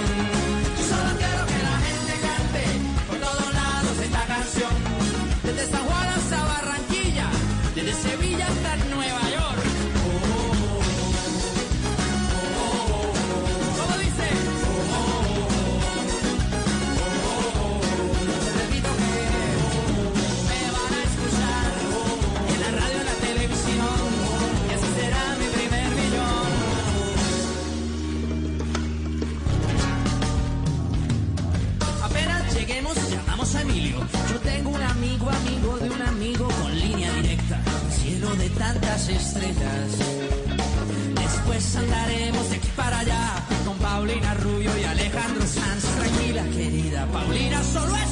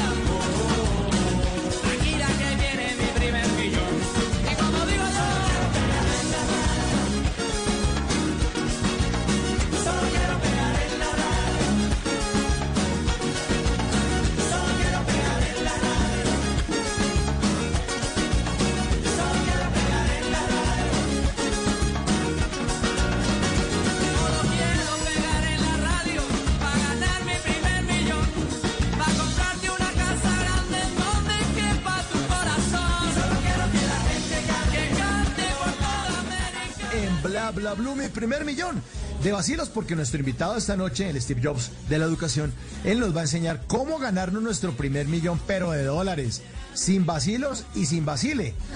Así que recibamos Pensando en grande, todos ¿no? con- Primer millón de dólares. De dólares. Recibamos con un fuerte aplauso al maestro Jürgen Klarik. Bienvenido a Bla Bla Blue, señor. Buenas noches. Qué honor. Hola, ¿cómo están? Buenas noches, ¿cómo Divinamente. les va? Gracias por la invitación. Divinamente. Divinamente. Estamos muy felices de tenerlo usted aquí eh, en, en, en Bla Bla Blue esta noche y además felicitarlos. Y le cuento a Ana María y oyentes que ayer Jürgen eh, cumplió 30 años como empresario. 30 años como empresario. Felicitaciones, hombre. Muchas gracias, sí. De, la verdad es que ser empresario en Latinoamérica no es nada fácil y bueno, en quiebras, fracasos, grandes éxitos y más fracasos hemos llegado a 30 años y, y bueno, mucho que, mucho que aportar, mucho que aprender, mucho que hacer todavía, ¿no? Vamos a aprender entonces, Ana María. Vamos a aprender. Me gusta este invitado porque, mire, el tema de la plata es, es, es bien difícil. Además, es un tema cultural, ¿o no, Jürgen? A uno lo crían como diciéndole, no toque, la plata es sucia, lávese las manos, qué pena. Y si a usted le gusta la plata desde chiquito, pues más duro le dan.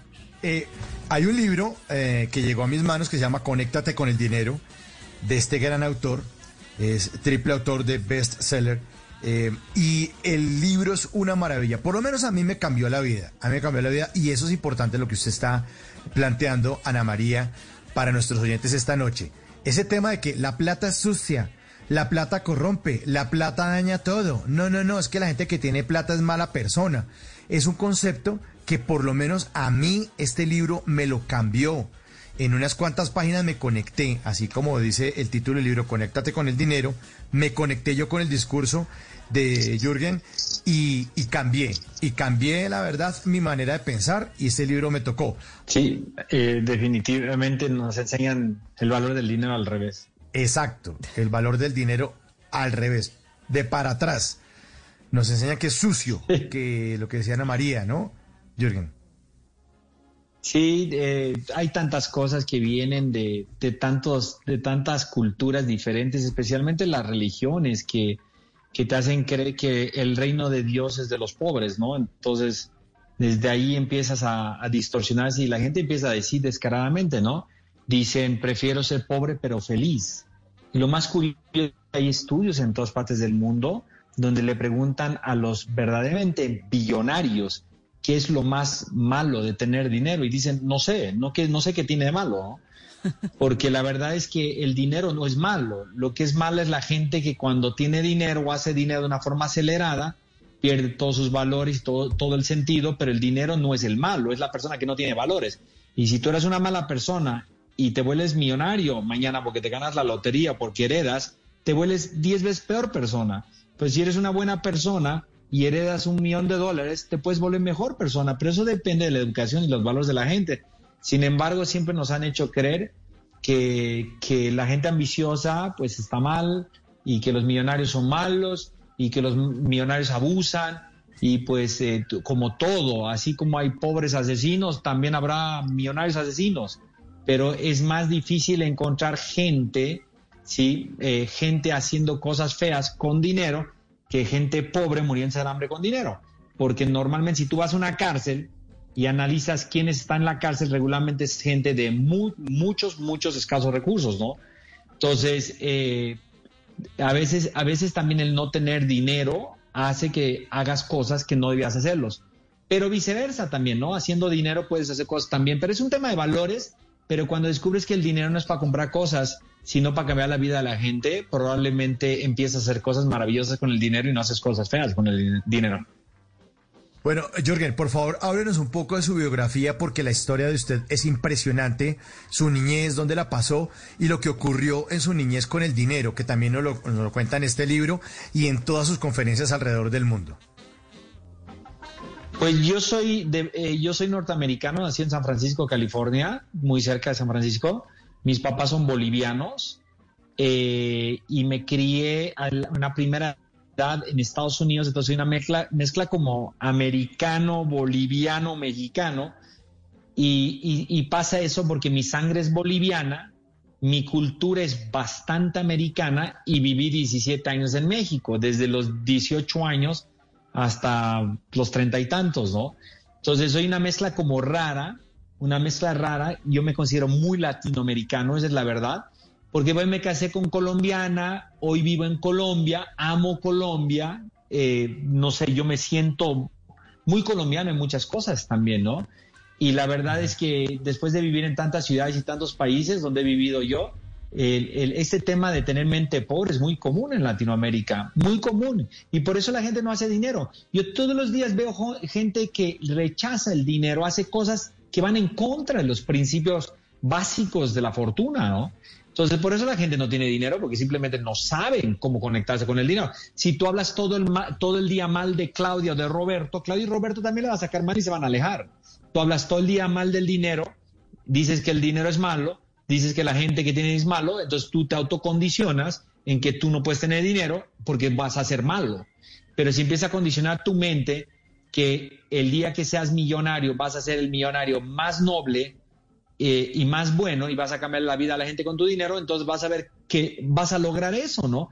Pero la cultura y normalmente, lamentablemente en Latinoamérica, cuando la iglesia nos dice es más difícil que entre, al, que entre un rico al reino de Dios que un camello pase por el ojo de una aguja, pues yo no sé de dónde salió eso, o sea, no, salió, no sé de dónde salió eso, pero también entiendo que, que la iglesia, la iglesia también le interesaba muchísimo hacerle creer a la gente que si entregabas tu dinero a la iglesia, te salvabas. Entonces era una gran estrategia, ¿no? Era una gran estrategia que hoy la gente ya no se la cree y yo creo que uno puede, uno puede, así como uno puede adorar a Dios, adorar a la familia, adorar a los animalitos, adorarse a sí mismo, porque es importante querernos a nosotros mismos. ¿Cuánta gente hay que no se quiere, no se respeta, no se cuida, no, ni siquiera flagela su cuerpo todo el tiempo, ¿no? Eh, con obesidad, con enfermedades, con estrés, con miedos y todo eso. Eh, yo creo que uno también puede adorar el dinero. ¿Cómo no vas a adorar el dinero si le puede cambiar la vida a un pueblo completo, le puede cambiar a toda tu familia o le puede cambiar a tu mejor amigo? ¿Cómo? ¿Cómo no vas a adorar el dinero si el dinero puede traer cosas maravillosas para la gente? Ahora, no puedes adorar el dinero porque compra un Ferrari. Porque yo nunca conocí una persona que se compre un Ferrari y sea más feliz por comprarse un Ferrari. Todo lo contrario. ¿Sí? Cuando tú crees que la en la felicidad está la compra de los carros, de las mansiones, de los yates, de los jets privados, pues entonces hay un momento que los tienes todos y perdiste el rumbo, ¿no? Pero cuando, cuando descubres que el dinero puede salvar la vida de un niño pobre que no tiene dinero para su tratamiento de cáncer, es ahí donde dices, wow, yo sí quiero ser millonario, ¿no? Jürgen, usted dice mucho en sus eh, conferencias eh, de la mente pobre. ¿Qué es una mente pobre? Una mente pobre es una persona que cree que, que la gente con dinero es mala. Eh, yo he tenido la fortuna de conocer eh, cientos de ellos en estudios y en, de forma personal en los últimos años porque es un club muy reservado. O sea, no es que llegas y tocas la puerta y te dejan entrar tan fácil. Es como todo en la vida. O sea, eh, los artistas se juntan con los artistas, los millonarios con los millonarios, los muy religiosos con los religiosos, los cristianos con los cristianos. Es, es, es un club, es un club y entrar a ese club te lo ganas, te lo ganas por diferentes factores, incluyendo tener dinero. Ahora, habrá un club de millonarios, de gente mala, y habrá un club de millonarios filantrópicos que están cambiando el mundo o su propio país impresionantemente. Pero en la medida que yo me ido metiendo esos círculos, lo único que veo son familias unidas, gente que vive tan tranquila, gente que está preocupándose, más allá de hacer negocio y hacer más dinero, están preocupándose cómo trascender a través de su dinero, a quién ayudar con su dinero. Eh, la gente que tiene mucho dinero no habla de dinero, porque eso es lo que tienen resuelto. Hablan de grandes proyectos, hablan de, de- de posibilidades de ayudar a la gente, hablan de de, de, repente, eh, no sé, aportar al cambio de su país. Eh, y la verdad es que yo he tenido una experiencia increíble eh, ahora que los conozco a los millonarios más importantes de Latinoamérica y solo tengo cosas buenas que decir de los que conozco y obviamente hay un porcentaje, un pareto, un 20% que bendito sea no los voy a volver a ver. Pero no creo que el tema de ser millonario, no ser millonario, ser pobre o rico, dependa qué tipo de calidad de persona eres. Hay, me- hay personas que no tienen un clavo y son mente ricas. Y hay gente que hereda y reciben todo el dinero del papá, que era un mente rica, y él es un mente pobre heredado, y pierde todo el dinero en 20 años. El 51% de la gente que se gana la lotería pierde toda la fortuna de la lotería antes de 20 años. ¿Cómo puede ser eso? Que más de la mitad de las personas pierden la fortuna. Es que simplemente que si no te gusta el dinero, no retienes el dinero, el dinero se va rapidísimo. Porque cuando no te gusta el dinero, pues simplemente desechas el dinero, tiras el dinero, compras estupideces con el dinero, regalas el dinero, porque el dinero te va a hacer malo y tienes miedo a eso. Bueno, ese era yo. Yo era ese personaje a los 34 años millonario. Primera vez en mi vida millonario, 34 años, 14 meses después había perdido todo y debía 200 mil dólares, los cuales no nunca debí en mi vida. Porque yo tenía miedo al dinero, porque me hicieron creer toda la vida que el dinero me iba a convertir en una mala persona y por eso me deshice de él tan rápido. Estamos de Bla Bla Blue Premium, las grandes conversaciones de Bla Bla Blue. Y en esta segunda hora estamos disfrutando de las grandes enseñanzas del Steve Jobs de la educación. Por cierto, les recuerdo que ustedes pueden escuchar todos nuestros episodios en la página de bluradio.com. Y ahora sí continuamos con Jürgen Klarik en Bla Bla Blue Paquete Premium. Usted eh, en su libro cuenta, y me parece fascinante la historia de que dice, nací mente rica y me volví mente pobre. Cuando usted era niño, era un adorador del dinero y empezó su familia a decirle, pero no, no, no, no, está errado, eso, eso ahí, no, no, no, niño, no piense No, así. pues- porque además lo inspiraba un No, tío pues suyo. claro, ima- imagínate Jurgencito, ¿no? A los ocho años todo el día hablando de dinero, diciendo que adoraba el dinero, pues casi me echan de la familia.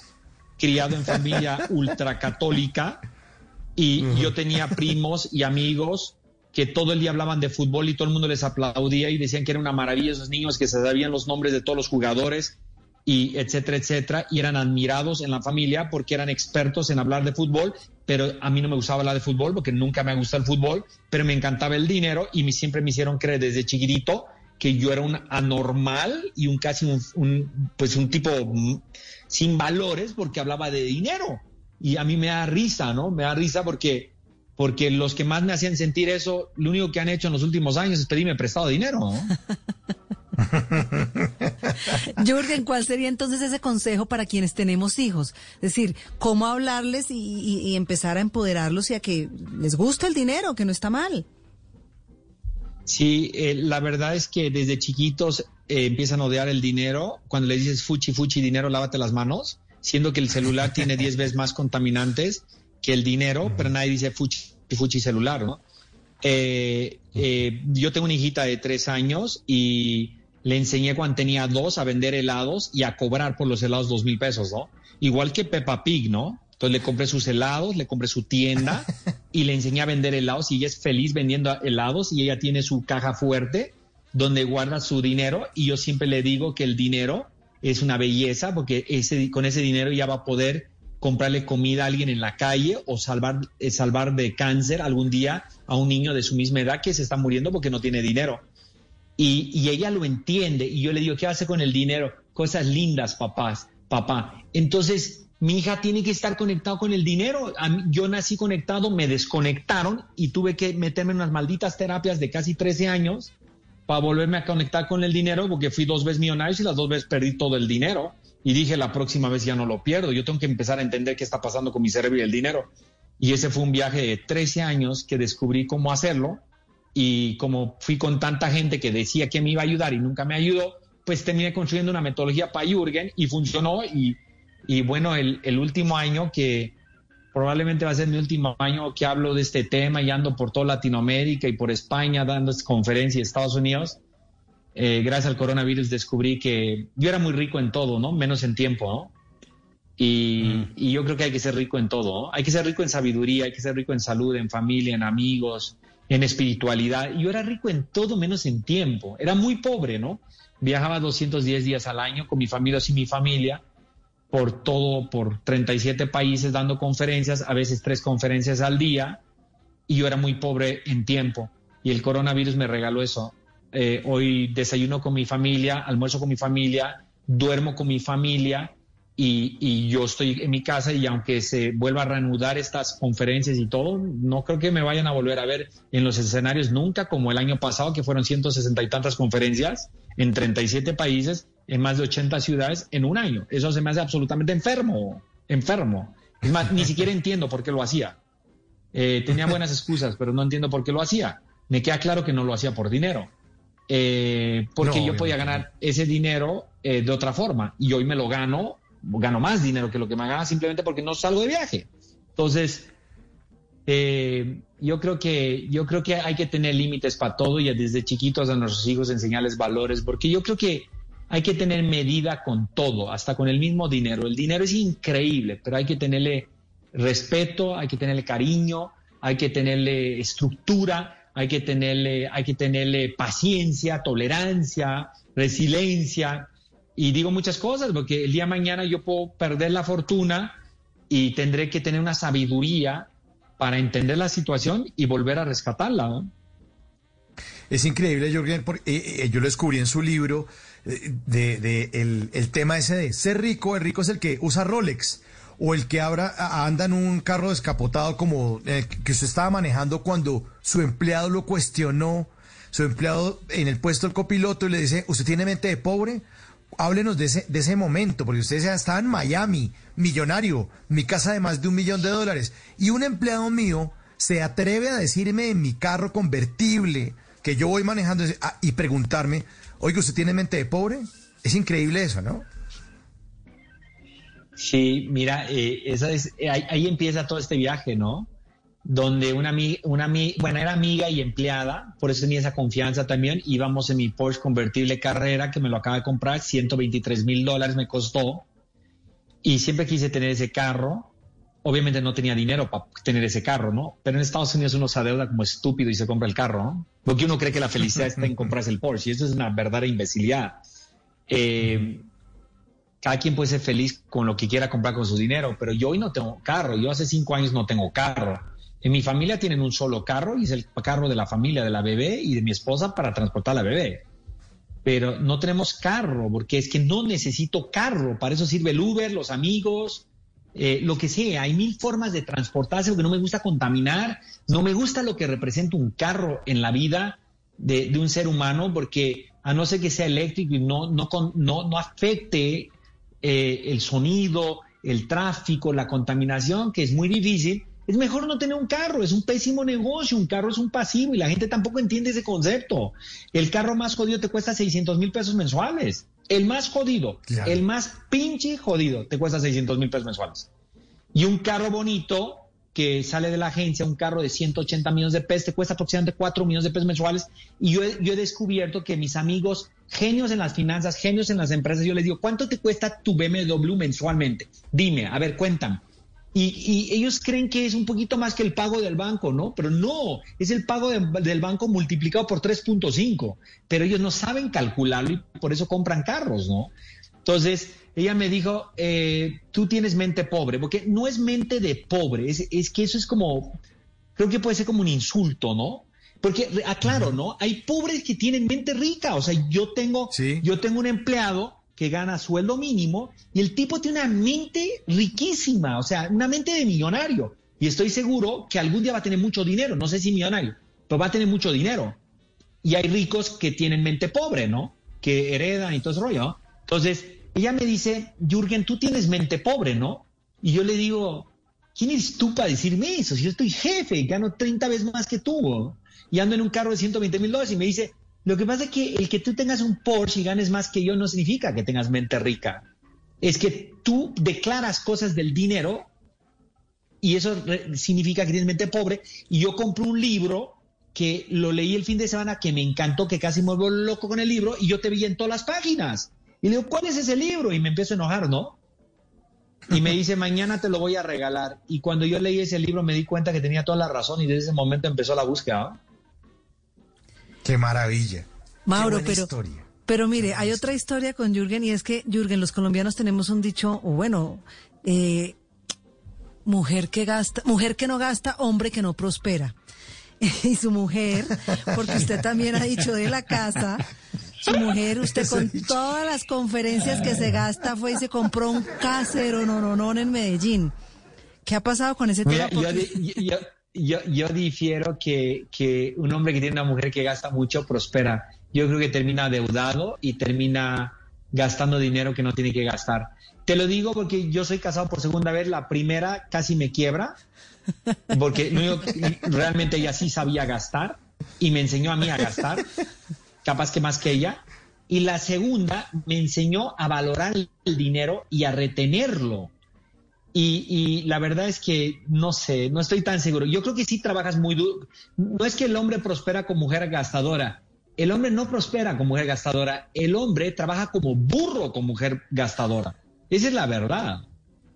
Entonces, yo creo que este es un tema de valores y es un tema de que la familia tiene que estar eh, en el mismo canal de la riqueza y del dinero, ¿no? Porque si tú como hombre eres mente rica y tu esposa eres mente, es mente pobre, vas a sufrir mucho. Y si es al revés, también. Y regularmente eso pasa, ¿no? Eso pasa. Pero, pero hay formas como cambiar nuestra mentalidad hacia el dinero. A mí me da mucha tristeza porque Colombia es un país tan maravilloso, con unos empresarios increíbles, unos emprendedores increíbles, unos comerciantes increíbles. Pero el colombiano, la- el primer momento que tiene dinero, lo primero que hace un colombiano cuando que tiene el dinero, lo primero que hace es comprar una pantalla para ver el fútbol de 50, 60 o 70 pulgadas en el éxito. ¿Sí? Eso es lo primero que hace. Y luego que ya tiene la pantalla, ¿sí? Se compra el carro, ¿no? No importa, no importa si contamino, no importa si hay tráfico, no importa si hay triple pico y placa, necesito carro para mostrarle al mundo que soy exitoso, ¿no? Y com- compra el carro, ¿no? Y antes de pagarle ya el carro ya ni sirve casi, casi, porque compró un carro que es de tercera, ¿no? Y después el personaje gana dinero y lo primero que hace es invita a la familia de paseo, porque yo soy bien rico. Y se viene toda la familia a Cartagena y nos vamos todos a Cartagena, ¿no?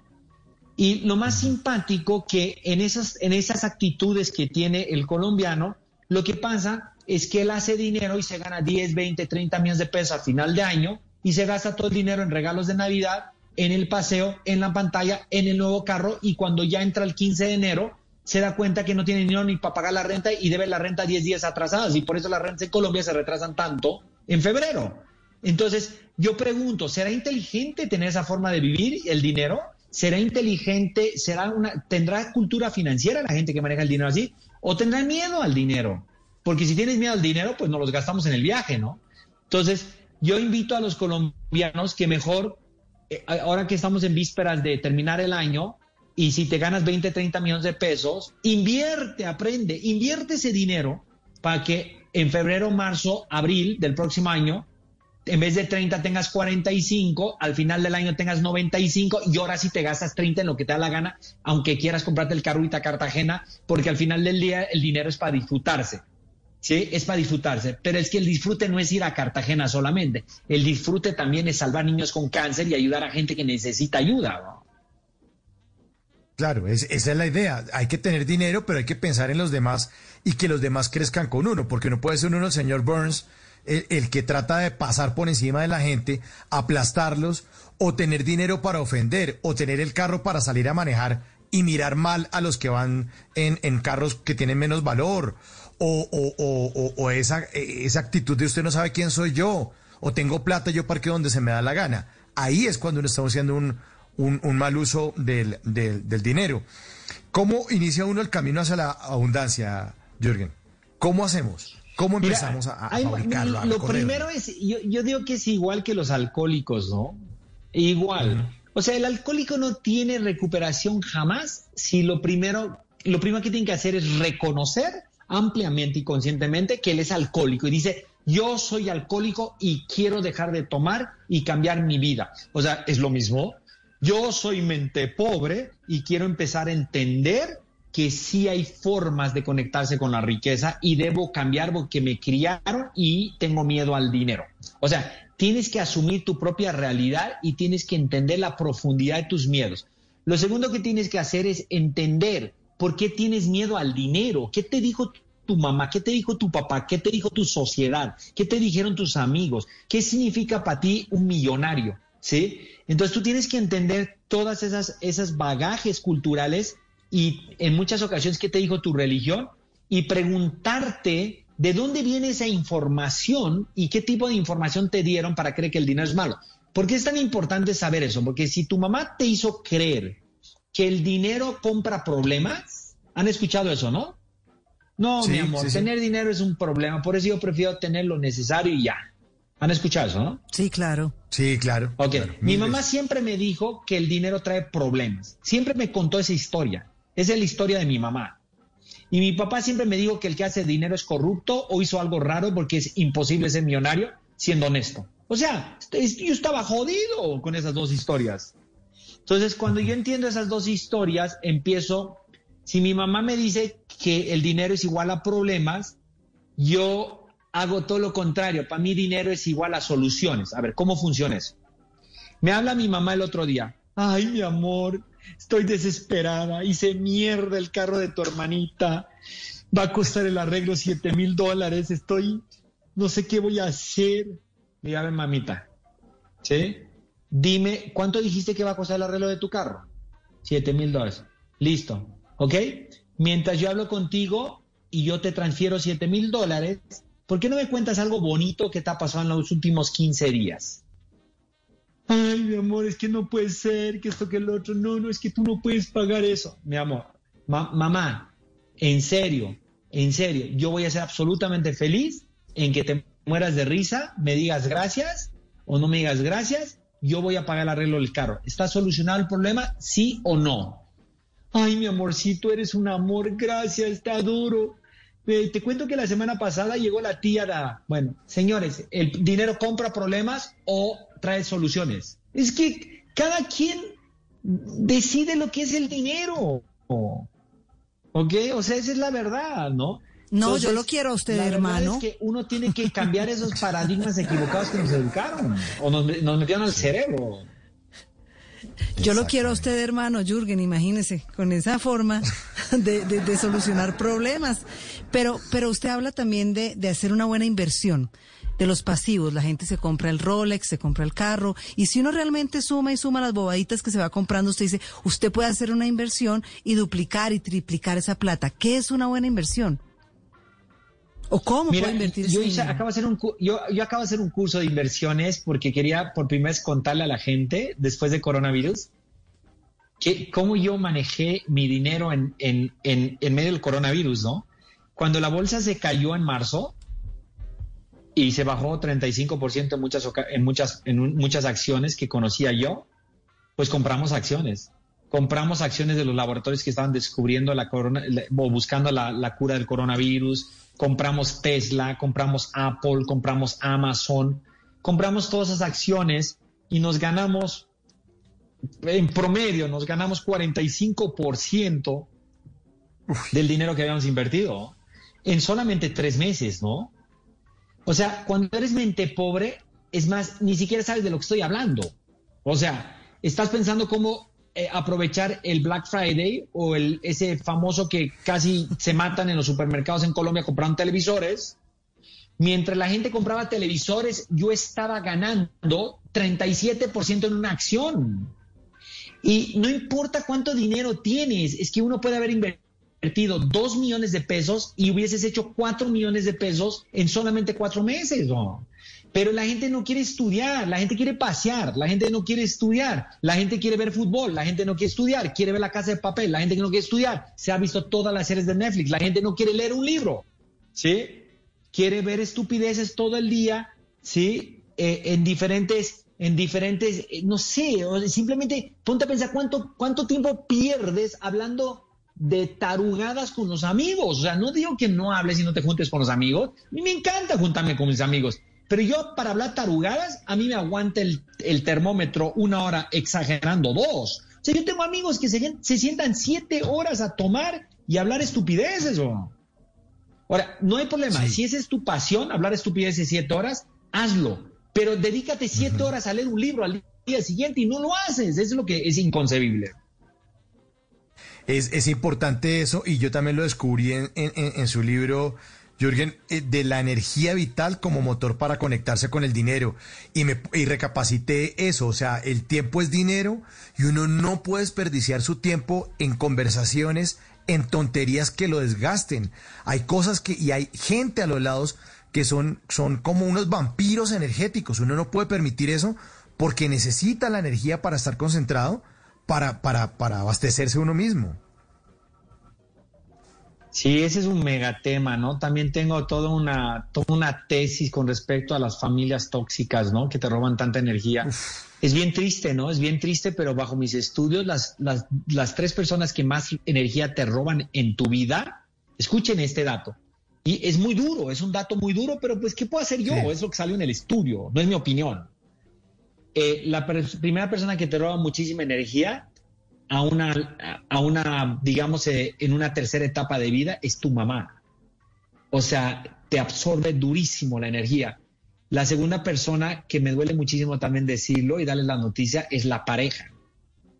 Y la tercera, que es la que más me duele de todos, es uno de tus hijos. O sea, en conclusión, tu mamá, tu pareja y uno de tus hijos te roban el 50 o el el 80% de la energía todos los días.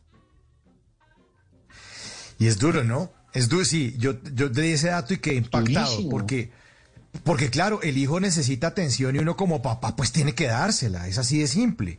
¿no? Pero ni siquiera atención. Es que cuando uno tiene tres hijos siempre sale un grosero. O sea, que que se sabe todo, que te falta el respeto, que te dice que no sabes nada, que no te hace caso, que le dice que llega a las 12 y llega a la una y media, y después se junta con este y le pesca que anda fumando marihuana, y después te enteras que se robó, un, se robó un perfume en la tienda. O sea, señores, en todas las familias pasa eso. Cuando uno tiene tres hijos, uno sabe que hay uno que te roba la energía, no necesariamente con lo que yo acabo de decir, pues te roba la energía. O sea, o sea, yo tenía, yo, yo tenía una situación que bendito sea la solucioné cuando mi hija tenía 15 años, que le encantaba subirse a los edificios de 50 pisos en Miami hasta que la policía la agarró y casi me arrestan a mí, no a ella.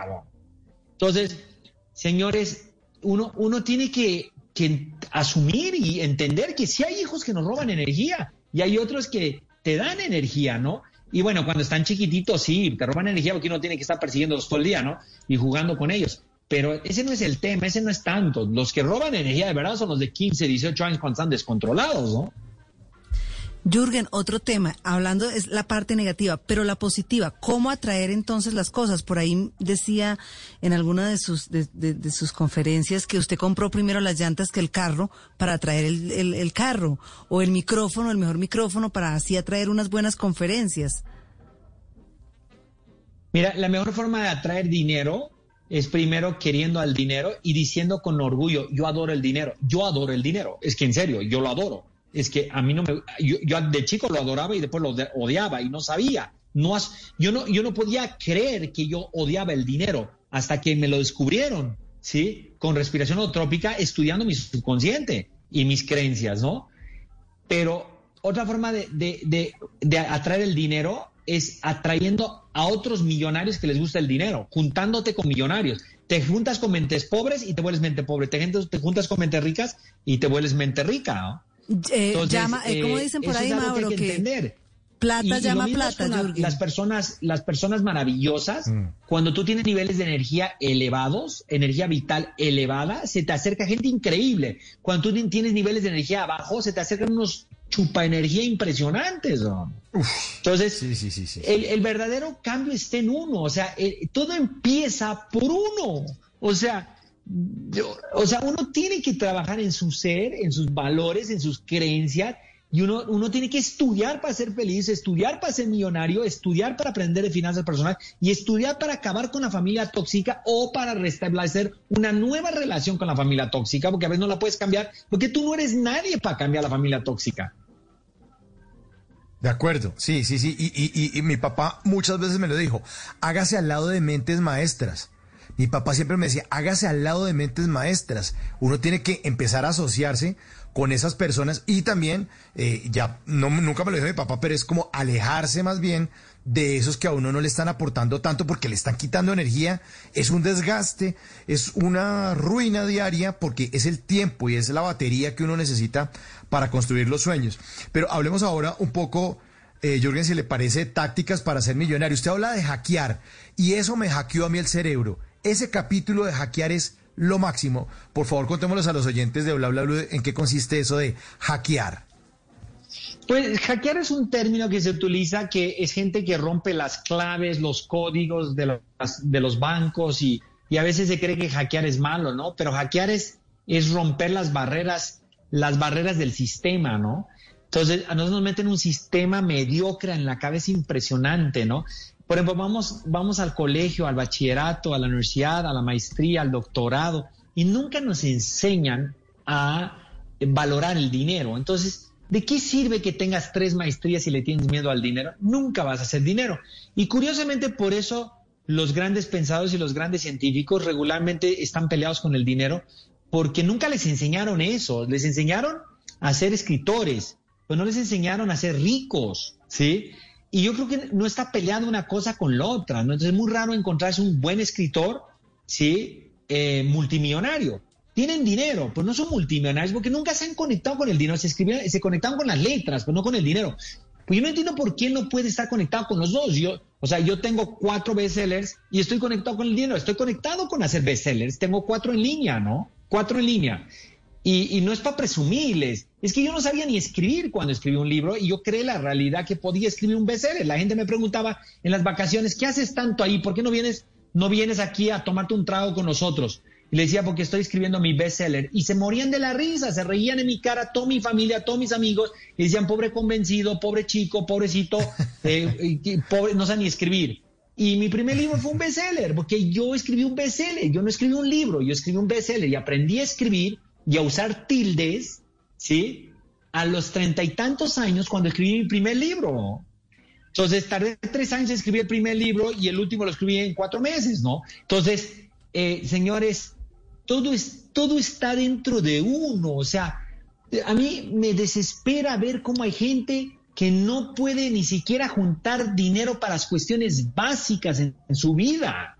O sea, yo tengo una historia como súper interesante donde mi suegra me decía que cuando ella necesitaba 5 millones de pesos para mantener a sus hijos, que ella fue mamá y papá, no a nivel económico, y ella pensaba en 6 millones porque los chicos iban a entrar a la universidad y me decía, era increíble, yo decía que iba a ganar 6 millones porque es lo que necesitaba y me los ganaba. Y ella me lo contaba súper orgullosa, ¿no? Y nunca me acuerdo que yo le dije, suegrita, pero ¿por qué usted no pensaba en 60 millones? ¿Por qué usted pensaba en 6? Pues por eso nomás tenía 6. y se enojaba. hábitos, hábitos, Mauro, ¿no? Ya sabes, eh, Sí. Mauricio piensa en un millón de dólares. Sí, sí, y, y le da uno pena, ¿no, Jürgen? Porque es lo que le decían a usted en su familia, qué loco, ¿no? Me voy a, a- ¿para qué voy a decir estas cosas y la gente me va a tildar de loco? Así, te, te ven como loco. Mira, la mejor forma de ver qué tan mente pobre eres y cómo te juntas con tantos mente pobres alrededor tuyo, y por eso vas a ser siempre pobre, económicamente hablando, eh, tú pregúntale al mente pobre de mañana que vas en la 10 mañana y le dices, compadre, ¿a usted le gustaría ser millonario, pero millonario de verdad?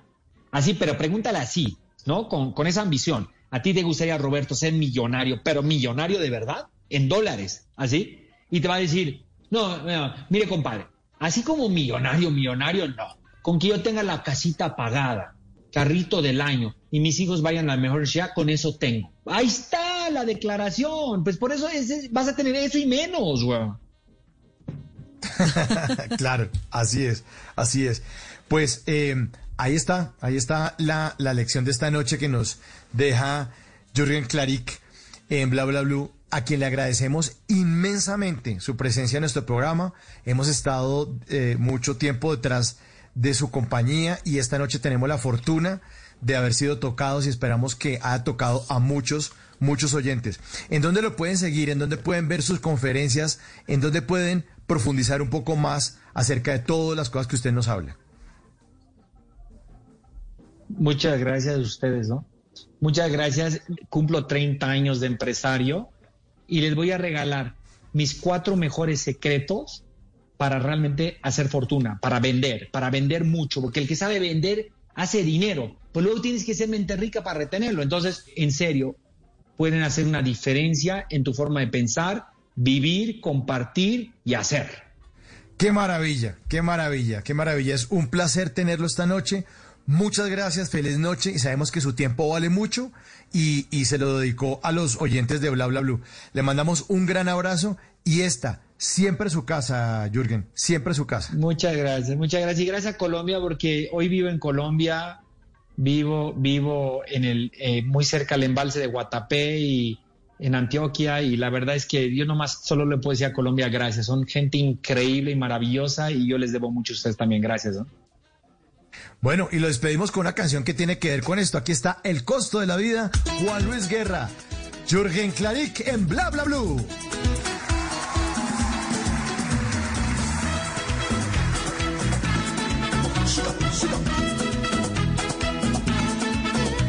El costo de la vida sube otra vez. Es lo que baja, ya ni se ve. Y las habichuelas no se pueden comer. Una libra de arroz, una cuarta de café. A nadie le importa qué piensa usted. Será porque aquí No damos inglés. Es verdad. Es verdad. Es verdad. Do you understand? Do you, do you?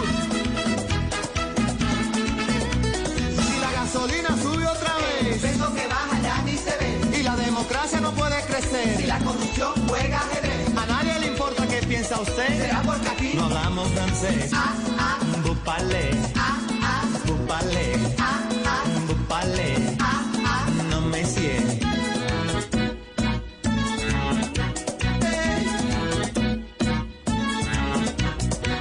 Somos un agujero en medio del mar y el cielo. 500 años después. Una raza encendida,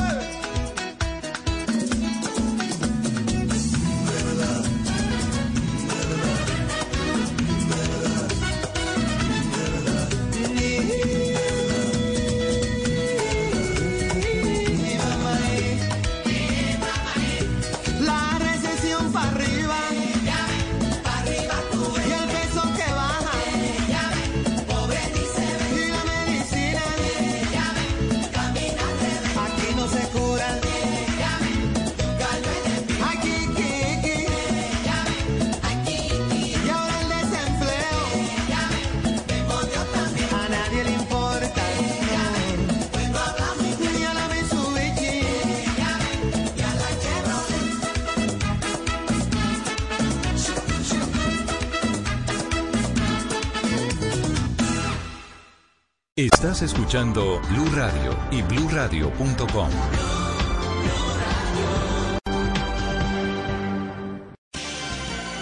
Estás escuchando Blue Radio. Es momento de descansar y prepararte para hacer de mañana un día extraordinario. Banco Popular. Hoy se puede, siempre se puede. En la Feria Positiva, Feria Popular Digital para Pensionados del Banco Popular, encuentras actividades divertidas, tasas especiales en la oferta Diamante, descuentos en comercios aliados, la oportunidad para participar por un Volkswagen Voyage 2020 y muchos premios más. Ingresa ya a feriadiamante.com y conoce todo lo que tenemos para ti. Hoy se puede, siempre se puede. Banco Popular.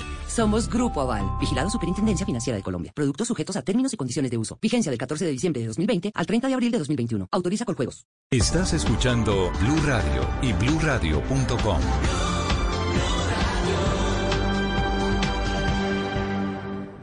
Estoy 100%. Descargue Blue App. Nuevo diseño. Una app más eficiente y liviana. Notificaciones con información de última hora. Podcast, programación de Blue Radio y todas las señales nacionales Blue en vivo donde y cuando quiera. Descárguela en Google Play y App Store. En Blue Radio estamos comprometidos con el cuidado. Lávate las manos con agua y jabón. Habla con tu jefe para poder trabajar desde casa. Lávate las manos de nuevo. Ayuda a tus hijos con las actividades académicas. Crea rutinas de actividades para aprovechar los días. Evita tocar tu cara y vuelve a lavarte las manos. En lo posible, quédate en casa. Así te cuidas y cuidas a los demás. Numeral Yo me cuido, yo te cuido. Blue Radio, la nueva alternativa. Esta es Blue Radio. En Bogotá, 89.9 FM. En Medellín, 97.9 FM. En Cali, 91.5 FM. En Barranquilla, 100.1 FM. En Cartagena, 1090 AM. En Bucaramanga, 960 AM. En Pereira y el norte del Valle, 89.2 FM. En Tunja, 103.1 FM. En Villavicencio, 96.3 FM. En Armenia, 89.2 FM. En norte de Santander, 97.7 FM. En Neiva, 103.1 FM. Y en Córdoba, 96.0 FM. También en bluradio.com. En Facebook, Blue Radio Colombia. A través de Twitter en arroba Blue Co. Y en la señal de TDT.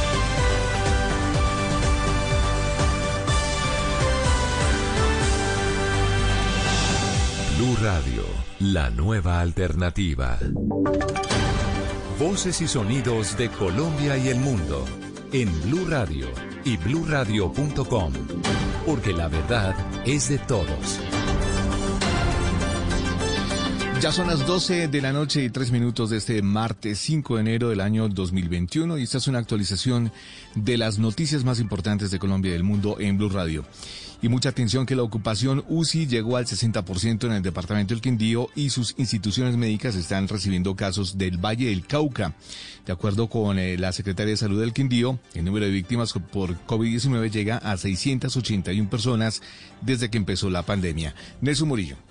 En Armenia, los pacientes con COVID-19 provenientes del Valle del Cauca empiezan a llegar a las instituciones médicas, así lo confirmó la secretaria de Salud del Quindío, Jenny Trujillo. El día de ayer se recibió una paciente de Cartago porque esta paciente vive en el departamento del Quindío, eh, se complicó haciendo una visita en Cartago y se solicitó por medio del CRUE la remisión aquí al departamento del Quindío. La funcionaria ratificó que el Quindío tiene alerta roja hospitalaria y déficit de medicamentos y profesionales de la salud, en especial terapistas respiratorios y médicos intensivistas. 12 de la noche y 4 minutos en Medellín y el Valle de la Burrada hay preocupación porque luego de intervenir más de 600 fiestas durante el toque de queda de este fin de año, tuvieron que suspender otras 290 fiestas tan solo ayer domingo. Valentina Rea. Los habitantes de Medellín y del Valle de Aburrá parecen no aprender. Luego de intervenir durante el toque de queda más de 600 fiestas, la policía reportó que en las últimas 24 horas, es decir, cuando ya no había toque de queda, también intervino otras 290 fiestas. Este fue el reporte que entregó la coronel María Emma Caro, nueva subcomandante de la Policía Metropolitana. Tuvimos un total de 286 fiestas intervenidas, de las cuales 172 en la ciudad de Medellín. Y particularmente hay unos sectores que son foco de atención, como el que acabas de citar, y ahí lo que hemos estado es, hemos tenido unas reacciones reforzadas mixtas. Todo esto se da cuando Medellín tiene una ocupación de camas UCI al 85% y las autoridades evalúan tomar nuevas medidas restrictivas, esta vez para el puente de Reyes. 12 de la noche y 5 minutos, cientos de turistas siguen llegando a La Guajira, que ya alcanza en varios puntos atractivos un 100% de ocupación hotelera. Johnny Alvarado.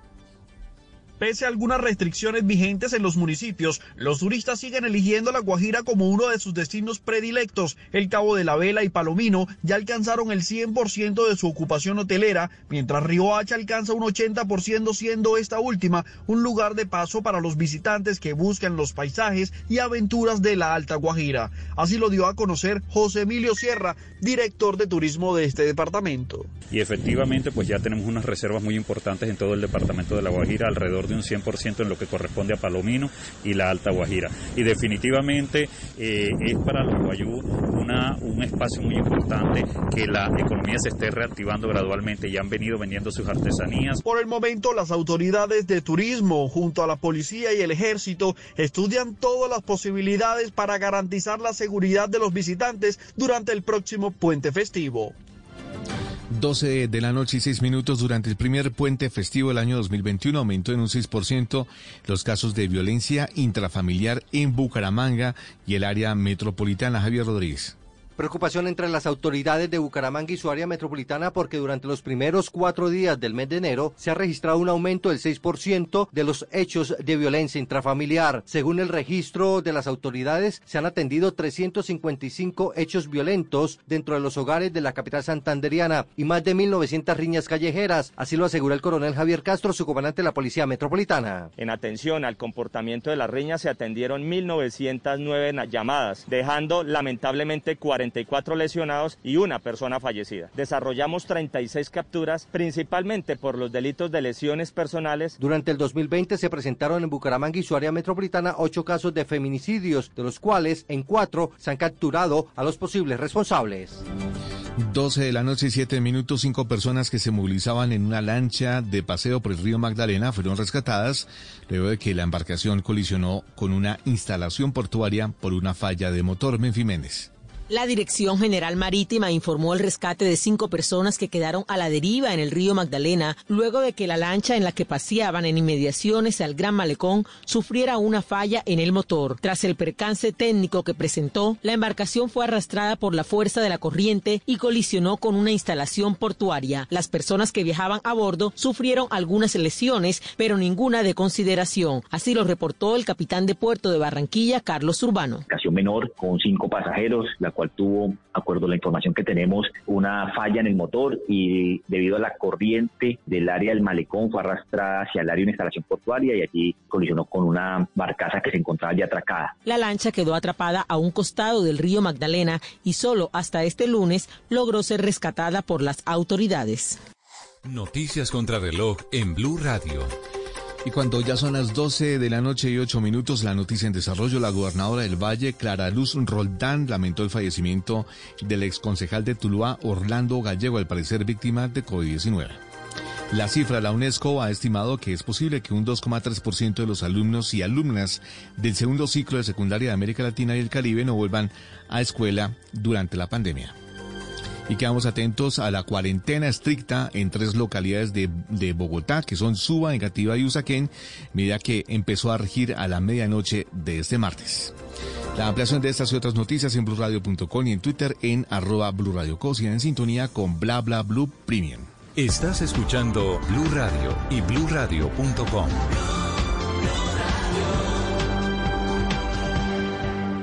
La Federación de Aseguradores Colombianos, FASECOLDA, premia cada año a los periodistas que se destacan por sus contribuciones a la comprensión de los riesgos a los que se ven expuestos los colombianos y al entendimiento de cómo los seguros llevan protección y respaldo ante esos riesgos. A continuación presentamos la categoría de radio. Este año, Blue Radio se enorgullece en recibir el premio FASECOLDA al periodismo de seguros 2020 por su programa Mañanas Blue, cuando Colombia está al aire. El ganador es Camila Zuluaga. Lo que debes saber sobre los arriendos en Colombia. Mucha gente tiene arrendado su inmueble con un seguro. Doctor Gómez Martínez de Fasecolda, ¿qué van a hacer las aseguradoras en este caso? Hay que mirar caso por caso y yo creo que en eso las compañías de seguros van a ser suficientemente flexibles. Un importante reconocimiento a la veracidad y oportunidad en la información en medio de la pandemia que queremos compartir con nuestros oyentes. Gracias. Mañanas Blue, cuando Colombia está al aire.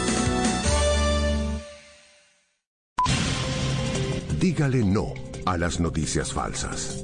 Evite los medios anónimos e irresponsables. En tiempos de emergencias y de incertidumbre, es fundamental la información verificada y confiable.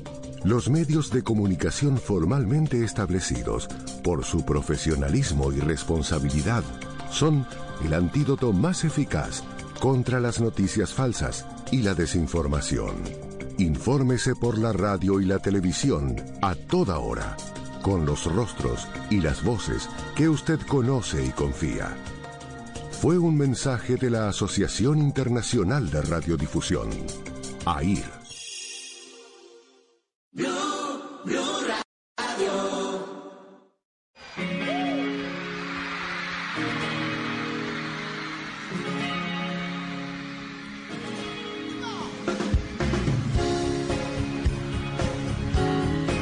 Bueno que sigan en sintonía de Blue Radio. Bienvenidos a la tercera hora de Bla Bla Blue Paquete Premium, una entrega de las mejores entrevistas, los mejores momentos de 2020.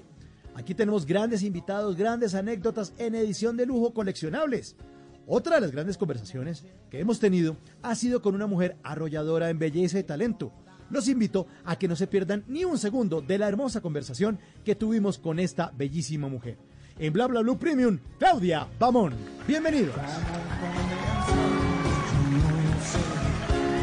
La historia que no tiene fin, ni cómo llegaste a ser la mujer que toda la vida pedí. Contigo hace falta pasión y un toque de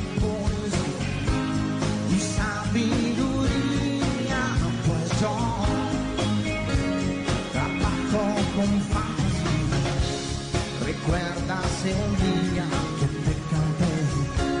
Fue un súbito escalofrío. Por si no lo sabes, te lo diré. Yo nunca dejé de sentirlo. Contigo hace falta pasión. No debe fallar. También maestría,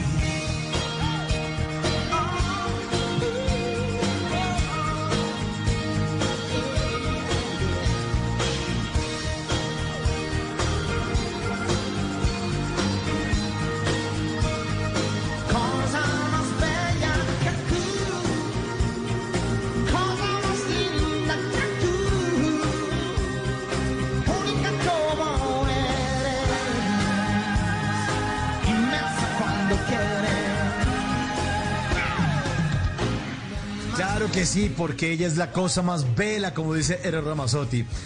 La invitada de esta noche ha sido presentadora de un famoso programa de competencia de cocina, eh, que seguramente muchos televidentes pues se saboreaban viéndola cada noche. No, no, no, pero le estoy hablando de la receta, la receta ganadora. Así que dejen la olla, por favor, que ni siquiera, ni que se hubiera dicho que es que querían echarle muela tampoco. No, no, no, tampoco. Recibamos con un fuerte aplauso mejor a la bella y talentosísima Claudia Bamón. Bienvenida a Bla Bla Blue. Hola Claudia, Hola Mauro. ¿cómo estás? Óyeme, pero ¿qué es esta emoción que me dio cuando digo yo, ¿y quién va a estar al otro lado? Y me dicen, Mauro Quintero. Y yo, ¿what? O sea, me emocioné Ah. mucho. Qué dicha estar Claro. aquí contigo. Sí, yo también estoy muy feliz de estar aquí con Claudia Bamón de nuevo en la radio compartiendo micrófonos. Qué alegría esta noche. ¿Cómo vas, mi Mauro lindo? ¿Cómo está toda la audiencia? Bien, está cada vez creciendo más y más y más. Estamos haciendo un plan referidos. Les decimos a los oyentes que si les gusta el programa, que se les recomienden por lo menos a 5 o 10 amigos. Y si no les gusta, pues a un buen enemigo, para que lo torturen con el programa. Entonces, nos ha funcionado. Nos ha funcionado. Contigo todo es Nos ganador. ha- Sí, sí, sí, nos ha funcionado afortunadamente. Y con una ganadora como Claudia Bamón, pues vamos a estar en esta primera hora de programa. Claudia, eh, ¿en qué lugar del planeta se encuentra? ¿Sigue en Los Ángeles como de costumbre o no? Sigo en Los Ángeles como de costumbre, carajo. ¿Qué hacemos? Carajo. No, ya, ya, ya, gringa, se agringó, se nos agringó. No, nada que ver, todavía no aprendí a hablar. ¿En serio? ¿En serio? No, no, no, pero es que yo conozco... en inglés, ¿no te habíamos contado? Sí, y yo te- oiga, yo le dije al traductor, el traductor que se vaya, hermano. Muchas gracias. Sí, ya, ya, ya se, Sí, ya ya se va. que se puede ir. Que pues Mauro, acá estoy, imagínate, 16 años viviendo en Los Ángeles, eh, que no parece porque al final siento que todo el tiempo estoy en Colombia, menos en pandemia. Uy, sí, esto, esto ha estado horrible, ¿no? Duro, duro, duro, duro. Este encierro ha estado complicado. Muy duro. complicado. Yo, yo creo que yo creo que cada vez que me preguntan eso, yo parezco una voltearepas porque cambio de opinión cada rato. El primer mes no, todo bien, las cosas pasan por algo, de eso saliremos pronto. El segundo mes, qué cansancio, pero no perdamos la fe. El tercer mes, fue madre, porque estamos acá? Estamos en el hoyo, qué depresión. El cuarto mes, ya vamos a salir porque ya nos dijeron que salir. El quinto mes, no, ya no vamos a salir, no, ya no sé qué decir, o sea, de verdad. Sí, ya no hay nada, nada, nada que decir. Lo que sí hay que decir es que Claudia Bamón ahora anda en una iniciativa muy bonita para promover ese regreso a lo natural, cuidar la naturaleza y tener mejores formas de vida. Porque seguramente también esta pandemia nos está dando un mensaje y nos está enseñando muchas cosas, ¿no, Claudia?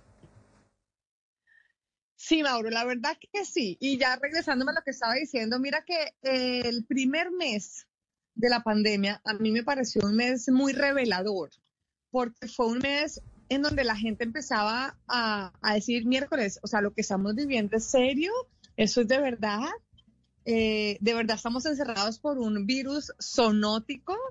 ¿Qué significa zoonótico? Que es un virus que viene de un animal, o sea que realmente le estamos haciendo algo al ecosistema que nos está finalmente afectando y, y por ende, entonces estando encerrados empiezan a aparecer esa cantidad de imágenes divinas que se hicieron virales, los delfines divinos nadando por la, por la bahía de Cartagena libremente, las playas de Santa Marta limpias, cristalinas como nunca, eh, zarigüeyas caminando por las calles, ositos, bueno, mejor dicho, imágenes divinas por todos lados.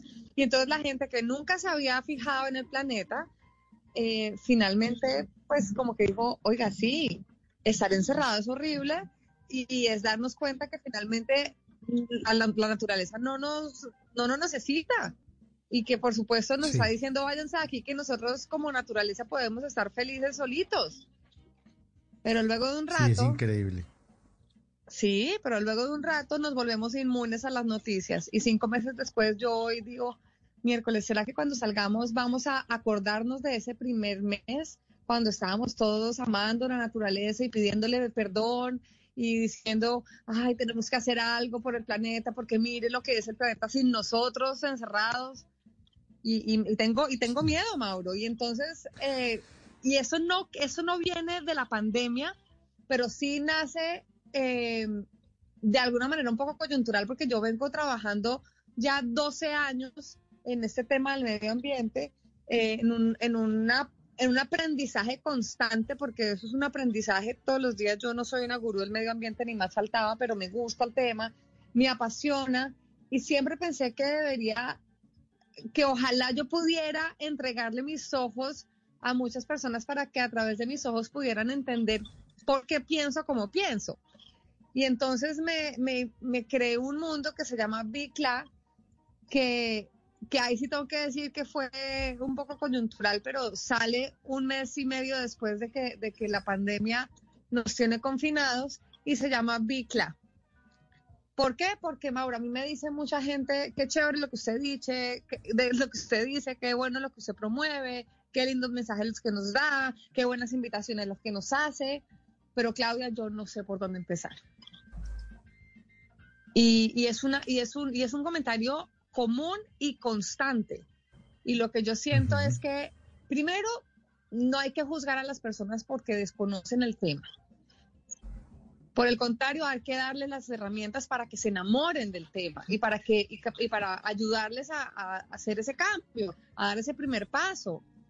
Y entonces para eso nace Bicla, un mundo para aquellos ambientalistas que creen que no lo son, pero que yo sé que en el fondo de su corazón todos tenemos un poquitico ambientalistas porque todos queremos de alguna manera seguir en este planeta y ojalá seguir en el planeta como lo, como, como lo soñamos.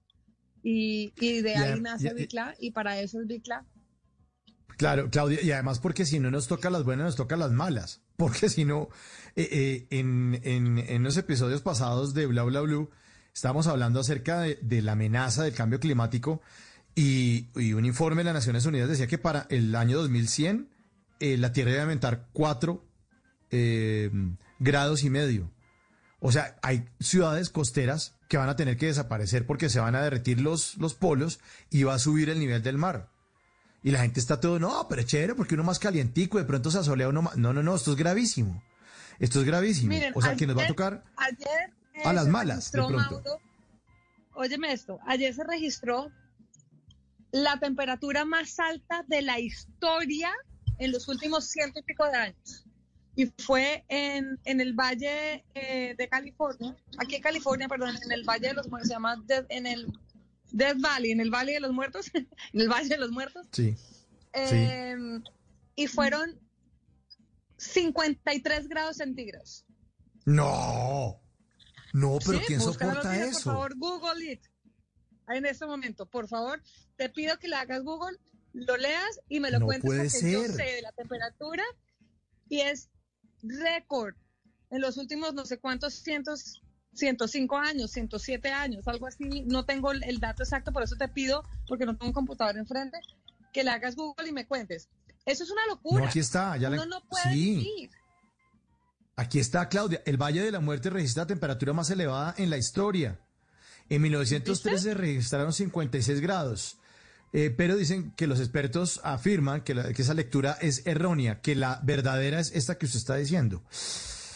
Uf, sí. Es una, locura, es, es, Es locura. impensable. Yo estuve hace tres semanas, me fui a un lugar aquí en el desierto, porque con eso de, "Ay, salgamos, no, busquemos un lugar para eh, olvidarnos de lo que está pasando y salgamos de la sala de la casa, que estamos aburridos y, y pues gracias a eso entonces podemos ir al desierto, vámonos para el desierto que allá no tenemos que usar tapabocas y nos fuimos para el desierto, con los chinos y con Simón.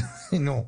No, No, no, no, pudimos no, salir de la casa. Eran 116 grados Fahrenheit, que yo no sé cuánto es eso en centígrados, pero creo que son como, ay, Sí. Mauro, usted tiene ahí para una calculadorita, pero No, no, no, aquí estoy, no, no, no, eso registra 130, 130, que estoy mirando, porque dice la noticia, 130 Fahrenheit son 54 centígrados. sí, eso fue lo de ayer, eso fue el récord. Lo que te estoy hablando es cuando yo estuve hace tres semanas, eran 116 grados Fahrenheit. Si me puedes decir cuánto es eso, te, te Ya te agradezco en centígrados. Fahrenheit. Lo que te quiero decir es que si eso Celsius. era 15 grados, más o menos 15 grados menos del, del récord de ayer, nosotros Sí. No podíamos salir de la casa, los ojos se nos quemaron y evidentemente nos devolvimos para la casa. Es que si nosotros seguimos en un planeta como el que está en este momento, el, la- el cuento de que el- no hay planeta B, mira, sí hay planeta B. El planeta nunca se va a acabar. Nunca. El planeta es absolutamente resiliente. Los que no vamos a poder vivir en ese planeta que se va a ajustar a los daños que nosotros les hagamos somos nosotros. ¿A quién puede Somos vivir nosotros. a 53 grados centígrados? Pues ya hice la conversión, Claudia. En 116 grados Fahrenheit son 46.6 centígrados. Bueno, a eso estaba. 46.6. Yo me iba a morir Uf. del calor. De verdad, no era chistoso. Uy, no, no, no, no, no, no. No, muy duro. Y nosotros es que vámonos para el entonces- desierto, una piscinita, ¿cuál No, es? O sea, esto es no, ¿qué? imposible. uno Desierto no ni qué nada, así.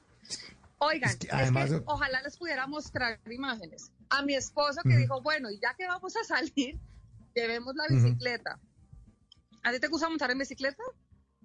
A mí sí. Se Me le encanta. derritió la llanta de la bicicleta. No puede ser.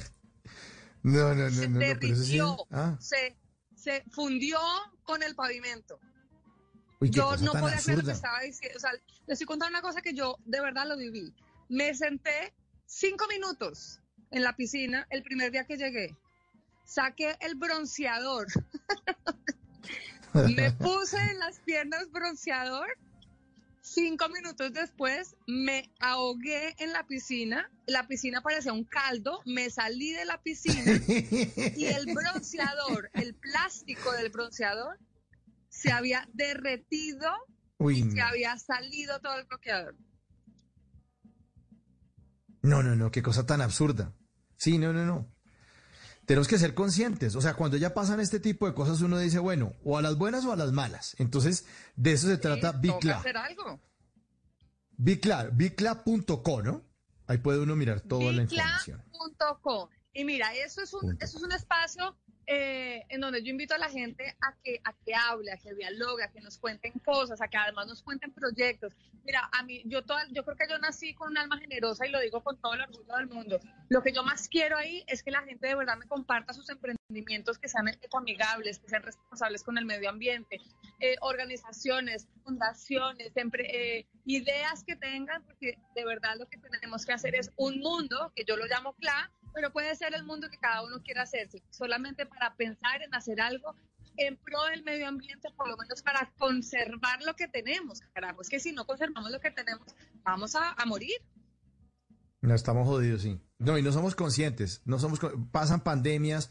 En este fin de semana vi en las noticias, entonces ya en el Mediterráneo en el mar están sacando ya mascarillas y sale, mueven una mascarilla del mar y debajo se mueve un pulpo. Entonces estamos contaminando a los animales, están llegando todos los guantes que nos pusimos para no infectarnos. Todas las mascarillas ya están en los océanos. O sea, una delicia. Una delicia. Mira que justo por eso, justo por eso hace un mes y medio que lanzamos Bicla, lo primero que yo dije es, necesito sacar unas máscaras que obviamente cumplan con todos los requisitos de, de y con todas las estándares de seguridad, por supuesto. Y eh, en ese momento salió, me acuerdo, la noticia en The Guardian, que fue uno de los titulares que a mí me llamó mucho la atención en la mitad de la pandemia, era que el océano se estaba eh, llenando de máscaras desechables. Eh, y sacamos una máscara que de Big Lac, que es 100% de dos botellas de PET reciclado de plástico que viene del océano justamente. Ya se nos agotaron, vamos a sacar eh, otro, como otra edición, como otro libro de, otro libro de, de, de estas máscaras. pero sí es importantísimo que la gente de verdad sea un poco más consciente porque por el miedo al contagio, por el miedo a contaminarnos, estamos utilizando, estamos devolviéndonos en el tiempo. Estamos volviendo a utilizar más plástico, volviendo a utilizar más desechables, volviendo a, a- a no saber qué hacer con los residuos sólidos y no disponer bien de ellos. Estamos contaminando más de la cuenta y lo que vamos a hacer cuando salgamos de eso es que vamos a tener el planeta de verdad como que si nos hubiéramos devuelto en el tiempo ambientalmente hablando. O sea, porque yo creo que, de hecho, aquí en Los Ángeles, Mauro, mira, hay el mercado a la esquina de mi casa, un mercado que llevaba muchísimos años en donde prohibían las bolsas plásticas, hoy en día prohíben las bolsas reutilizables. Sí, claro, claro, claro. Es que, es que, es que sí. Estamos en una encrucijada, porque por, por el tema de la asepsia, entonces estamos usando mucho plástico, mucho desechable. Pero Claudia, eh, eh, dicen que la mejor enseñanza es el ejemplo. Y eso de ser ambientalista lo aprendió de su abuelo, tengo entendido. Pues mi abuelo nunca supo eso, pero sí. Pero sí era ambientalista. No, porque la verdad es que la verdad es que pues mi abuelo creció en un ambiente absolutamente natural y, y aunque él nunca supo que fue mi mayor eh, ambientalista y mi mayor ejemplo, pues lo fue, ¿me entiendes? Él nunca supo que era ser un ambientalista, yo creo. Él era, eh, pues no puedo decir que un campesino, pero vivía como un campesino y, y amó la tierra durante todos sus 91 años de vida y fue un gran ejemplo para mí, definitivamente. Pues definitivamente, es- sigue siendo un ejemplo y Claudia, pues, en- con su nueva iniciativa de Bicla, lo, lo propone y se lo propone a todo el mundo y todos los seguidores, pues pueden meterse ahí, se escribe BE, como si estuviéramos uno escribiendo como bello, o sea, B, E, cla de Claudia, punto com. Ahí, eh, B, E, Cla de cla Claudia. de Claudia, punto com. punto co. Punto CO, exactamente. Bueno, de eso y de otras cosas estaremos hablando esta noche aquí con Claudia Bamón, que está en Bla Bla Blue. Y ahora en Bla Bla Blue venimos a robar. Muchísimas gracias, venimos a robar porque vinimos a robar. Claudia, yo me robo cosas de Instagram y de Twitter, pero las arrobo aquí en Bla Bla Blue. Para los seguidores de Claudia Bamón, muy fácil. En Twitter, en Instagram está como Claudia Bamón, así a secas. En Twitter solamente tiene un millón y medio de seguidores y en Instagram 3 millones 800 mil seguidores. Esperemos que ellos también estén conectados con Bla Bla Blue esta noche. Vinimos a robar por... Ah, eso pelado, cuidado. Lo que le diga es mentira. Venimos a robar porque venimos a robar. Arroba Blueman en su cuenta de Twitter afirma lo siguiente, dice, la tercera guerra mundial va a iniciarse por un micrófono abierto.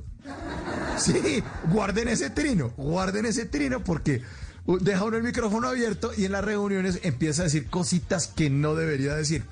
Vinimos a robar porque venimos a robar. Ar- Arroba lengua y fresa en su cuenta de Twitter escribió lo siguiente. Lengua y fresa así se llama. Que hago, yo no utilizo la gente en Twitter, así se llama. Lengua y fresa, arroba lengua y fresa, en Twitter escribió lo siguiente. Somos especialistas en preocuparnos por cosas que la mayoría de veces ni siquiera suceden.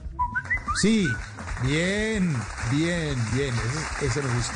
Preocupamos a veces por cosas que no. Y este último, arroba GA Castellanos, Germán Castellanos, nuestro querido comediante de Bucaramanga posteó en su cuenta de Instagram el siguiente diálogo. El diálogo dice lo siguiente, dice, ¿qué aprendió en cuarentena, Germán? Eh, he aprendido Adobe, ah, Adobe Premiere, Adobe Photoshop, Adobe Audition. No, no, Adobe el pollo, Adobe la carne y Adobe el cerdo. Vinimos a robar porque venimos a robar. Bla Bla Blue. Conversaciones para gente despierta.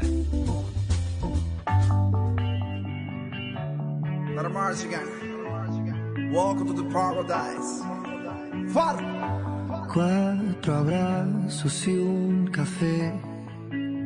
Apenas me desperté y al mirarte recordé que ya todo lo encontré en tu mano, en mi mano, de todo escapamos juntos, ver el sol caer. Vamos pa la playa, pa curarte el alma. Cierra la pantalla,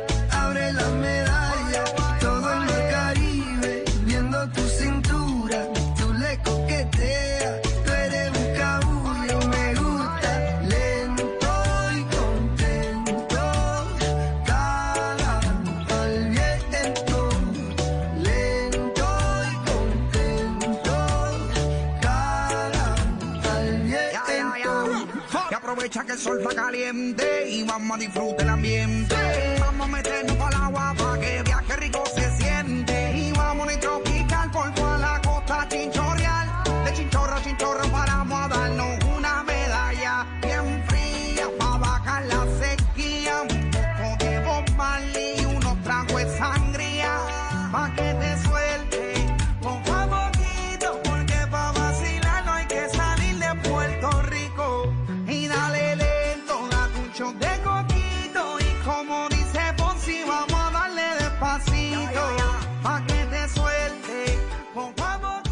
Estamos de Bla Blue Premium, grandes conversaciones de Bla Bla Blue.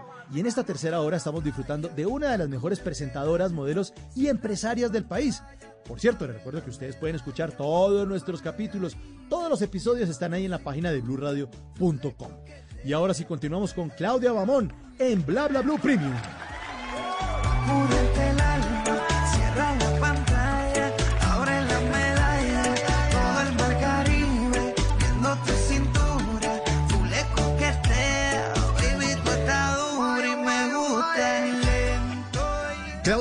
Eh, la vimos también en la playa, no en esos calores tan tremendos como el Valle de la Muerte, pero sí en unas playas hermosas con los vestidos de baño también espectaculares. ¿Eso fue cuándo? ¿Cuándo se tomó esas fotografías?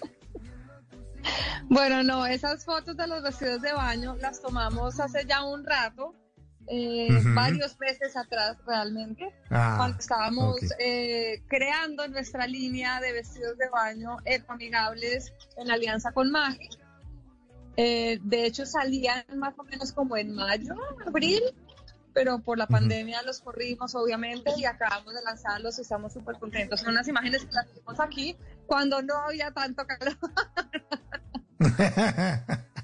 Sí, sí, sí, sí, sí, porque de pronto mucho calor ya le da uno una ganas de quitarse la ropa. Claro que usted no es tan de quitarse la ropa, ¿no? Estaba mirando las fotografías, cuando usted salió en Soho, Claudia, le faltó fue salir con cuello de tortuga. O sea, mientras todo el mundo sale, ¿no? Todas las mujeres, usted salió bastante, bastante discreta cuando le tocó salir en Soho. Cuando, primero que todo no me tocó salir, pero hemos, ¿cuáles viste? Ah, unas que eran súper discretas, y es que Claudia, eh, Soho, y no, súper normal, o sea, todo el mundo mostrando, y, eh, ¿no? Como normalita. O sea que salió en varias ediciones y yo me, y, y no vi las que eran. Salí, no, pero no, nunca, nunca fue como, no, Mostrona. no, de acuerdo, o sea, sí, sí, sí era medio Madre Teresa de Calcuta al lado de muchas, pero no, pero sí, pues. No, yo no. Pero yo, yo dije que eran feas las fotos. Yo, vea cómo son ustedes las No, mujeres. no, yo dije no, que eran feas. no estás diciendo que No. sea, sino que, sino que Ah, bueno. solamente acordarme que cuando la sacamos, eh, cualquiera que haya sido, porque salí creo que dos veces y no estoy mal, y las dos veces siempre era como una angustia, yo solamente pensaba en mi papá qué va a decir, mis hermanos Mm. me van a matar, mi abuelito se va a morir, y, y, y sí, se murieron. Ay, ay, ay. Claudia, pero, pero um, hablemos un poco de eso, de la familia, hablemos un poco de cómo fue su infancia, al lado de su hermano. ¿Qué, qué recuerdos tiene de esa época? Ay, fue madre, mi infancia fue tan rica, Mauro. O sea, de verdad, yo cuando pienso en mi infancia digo, de verdad que la gente tiene que envidiarme porque mi infancia fue una machera, una delicia en la finca con los amigos, descalza por las calles de Neiva, pasando bueno, eh, llena de familia. No sé, como que siento que mi infancia, yo siempre que pienso en mi infancia digo yo, yo sé que mis hijos han tenido una infancia muy linda, pero ojalá ellos hubieran podido vivir lo que yo viví. Esa libertad, ¿qué qui- ese, ese, ese, Ah, esa libertad. ay, yo no sé, era tan, era tan inocente, ya sabes, como que hoy en día siento que los niños a pesar de su edad y de su inocencia también, entre comillas, pues no es tanto, tienen mucha información, tienen una cantidad de, de información al alcance de la mano que yo quisiera que no tuvieran por más de, yo creo que soy una mamá muy protectora con ellos en eso, pero, pero mi infancia fue una infancia muy linda. Siempre súper amiga de mi hermano mayor, aunque peleamos también, obviamente, como todos los hermanos, pero, pero mi infancia fue una infancia muy linda. Mi hermano mayor fue una persona muy importante en mi vida, en, en mi infancia y mi adolescencia, todavía, por supuesto, pero hablando de esa época, era quien me protegía a toda hora y en todo lugar. Ya sabes, como que me encantó tenerlo a él siempre Hermano al mayor. lado mío. Hermano mayor, los hermanos mayores son lo máximo. Ah, porque uno va detrás y además a ellos los vacían primero que a uno. Entonces eso no, es tan grave. Eso es una cosa buenísima. Y van abriendo en el campo y le enseñan uno cosas. sí, los hermanos mayores son lo máximo. Pero Claudia, yo siempre la he visto a usted desde que la conozco.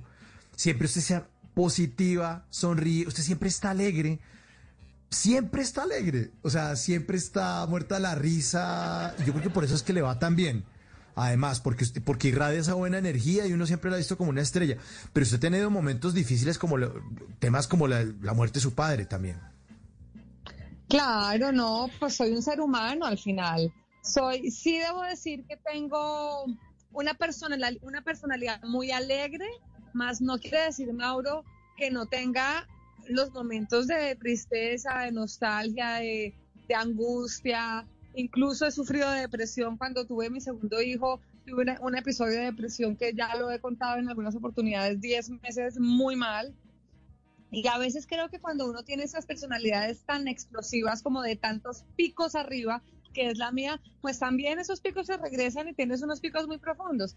Pero como todo en la vida, o sea, uno sale de todo y, y uno tiene que ponerle ese lado positivo y uno tiene, yo por ejemplo, siento que, que, que mi sonrisa, que es una herencia incluso justo de mi padre, que, del que ahorita les voy a hablar, pues ha sido una de las mayores, de las mejores herencias que me han dado, porque sí eso me ayuda muchísimo a mí soy una persona muy sensible, soy muy llorona, eh, me afecta mucho lo que le pasa al planeta, hablando del planeta, me afecta mucho lo que pasa en nuestro país en este momento. Fíjate, llevo tres días que de verdad, justo hace, antes de hablar contigo, estaba escribiendo en mi Instagram. Llevo tres días en donde no me dan ganas ni de hablar, ¿sabes, Mauro? Porque, porque me afecta demasiado lo que pasa en el país y cuando uno quiere eh, usar su voz y dar su voz por las causas que realmente valen la pena, también te agotas, te agobias, te cansas, eh, te abrumas con tanta información y a veces es importante callarlo, por lo menos para mí.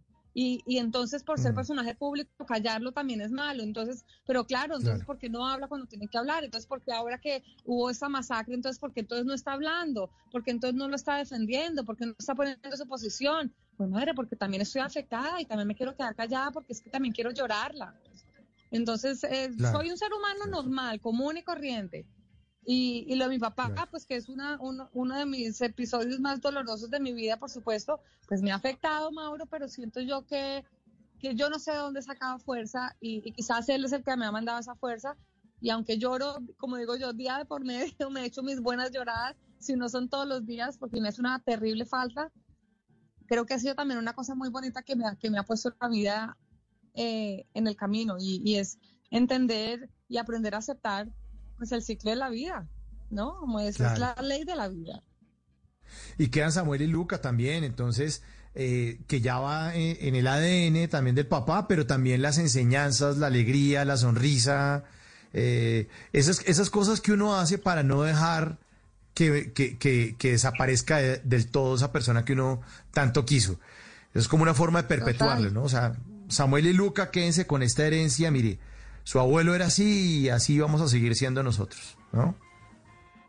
No, y aparte de todo, yo creo que, mira, aprovecho ese momento para decirles, yo, hay muchas personas, cuando, cuando uno no vive esto, eh, no lo piensa tanto, no piensa en cuántas personas en ese momento pueden estar perdiendo a su padre o a su madre o a un hijo o, a su esposo eh, o a su mejor amigo. Y, y a raíz de lo de mi papá, digamos que co- como terapia, eh, a mí me gusta escribir mucho y, creo que las redes sociales han sido un gran vehículo para, para, para desfogar un poco ese sentimiento. Y, y a través de mis mensajes, hablando de mi padre, porque además una de las cosas que yo, de las cuales estoy convencida, es que lo único que no puede pasar cuando muere un ser querido es permitir que se olvide. Y entonces a través de mis escritos, eh, lo que he hecho es contar historias de mi papá. Y ha sido tan bonito sentir la empatía de tantas personas que me dicen, mira Mauro, yo creo que hay por lo menos unas cinco personas que me han escrito que un día antes o el día de la muerte de mi padre, ese día también perdieron a su padre.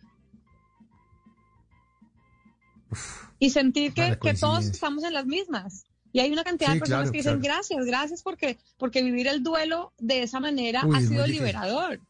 Porque, Claro. porque yo siento que tenemos que dejar a un lado un poco, eh, pues con mucho respeto, por supuesto, pero dejar un poco al lado el cuento de que el duelo hay que vivirlo llorando y vestido de negro y sin salir y sin escuchar música alegre y en lo posible no sonreír y durar no sé cuántos, y que es que, es que si no llora entonces no le importa, es que si no guarda, eh, se guarda en la casa entonces quiere decir que entonces de verdad no le importaba a la persona o que ya la olvidó. ¿Cuál es? Yo hoy en día lo único que digo es yo quiero hacer todo lo que a mi papá le gustaba hacer y es contar historias y escribir. Mi papá fue un, un orador y, y un escritor, pero de ADN también, porque mi abuelo lo fue y le fascinaba escuchar música alegre con su familia y vernos sonreír. Entonces, la mejor forma de honrar a nuestros muertos es hacer lo que a ellos los hacía feliz. De acuerdísimo, de acuerdísimo. Y se lo digo, Claudia, porque mi padre murió hace 12 años.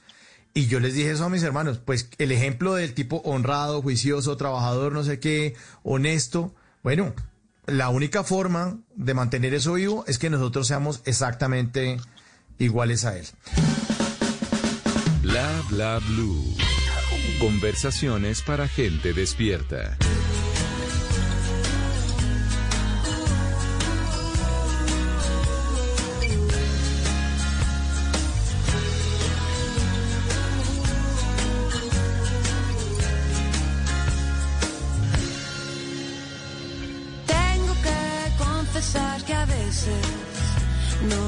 Gusta tu forma de ser. Luego te me... Pues estamos en Bla Bla Blue, le ponemos limón y sal a esta conversación esta noche con Claudia Bamón, porque además ella hizo máster en Masterchef, ¿no? Le han tocado todas las ediciones, Claudia. Eso ya... Más limpiones quemados para dónde.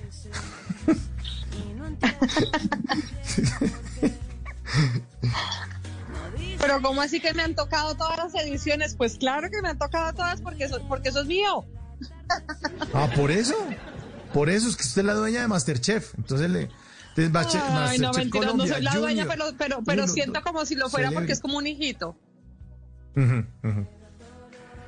Buena experiencia esta, ¿no? La última edición fue muy, muy bacana. Todas tienen su magia, pero sí, la última fue una locura. Obvio. Ese, estos personajes que tuvimos, todos de verdad con un talento increíble, pero además qué buen parche. Es que yo lo que a mí lo que me pasa con Masterchef es que yo la parcho, o sea, yo paso bueno. Yo, yo no sé si yo aprendo a cocinar, quizás no, pero, pero paso bueno. Ay, Claudio. O sea, aquí, aquí estuvieron Peter Albeiro, han estado aquí en Bla Bla Blue, estuvo Hassam, Adriana Lucía, y todos nos cuentan su paso por Master, Masterchef, y sí, les cambió la vida. Fue bien, bien importante. Además, la estrategia de Peter Albeiro. máximo, ¿sí o qué? Que usted lo máximo, es que quién va a decir una cosa distinta, que es que diga una cosa distinta, lo acabamos del aire, punto. Sí, porque está aquí, y yo el director de este programa, sí, que no, no mentiras. No, Claudio, pero ¿cómo pasa usted No, yo de ser un... o sea, Peter Albeiro, No, me- claro. aparte todo, ¿sabes. Que, que a pesar de que son eh, celebridades famosos, que la gente se imagina que porque yo también soy una persona reconocida en Colombia, famosa, o como me quieran poner el título que sea, pues imaginan que todos nos conocemos y que y pues que es normal. No, ellos llegan allá y yo me emociono de verdad como si yo estuviera conociendo de verdad a un famoso en mi vida y además después me siento súper honrada de poder ser amiga de ellos, eh, de conocerlos como seres humanos. Es que es demasiado lindo, o sea, de verdad, siempre les agradezco porque, carajo, pasar por Masterchef no es fácil. No, es no cero fácil. No es fácil. Me parece que son unos Ellos nos han dicho eso. Ellos nos han dicho eso. La estrategia de Peter Albeiro fue lo máximo, haciéndose el idiota y, y pidiéndoles a los, a los chefs del hotel donde estaba quedando que le enseñaran a cocinar de noche y haciéndose el idiota para no mostrarse, o sea, se camufló y después cuando ya al final empezó a apretar y a mostrar la casta.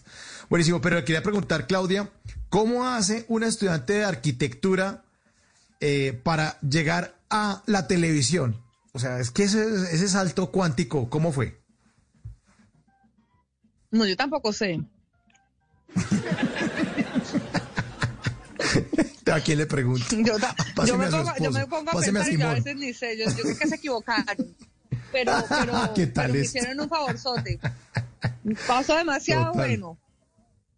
Yo trabajaba Total, como total. arquitecta para el canal RCN, curiosamente, pues no para el canal per se, yo trabajaba con Felipe Sanín en su empresa Claro, de escenografía y en el año Ujú. 2001 yo estaba haciendo, digamos que hacía parte del montaje, el diseño y el montaje de escenografía del reinado cuando ganó la primera reina negra de Colombia, Vanessa Alexandra Sí. Mendoza.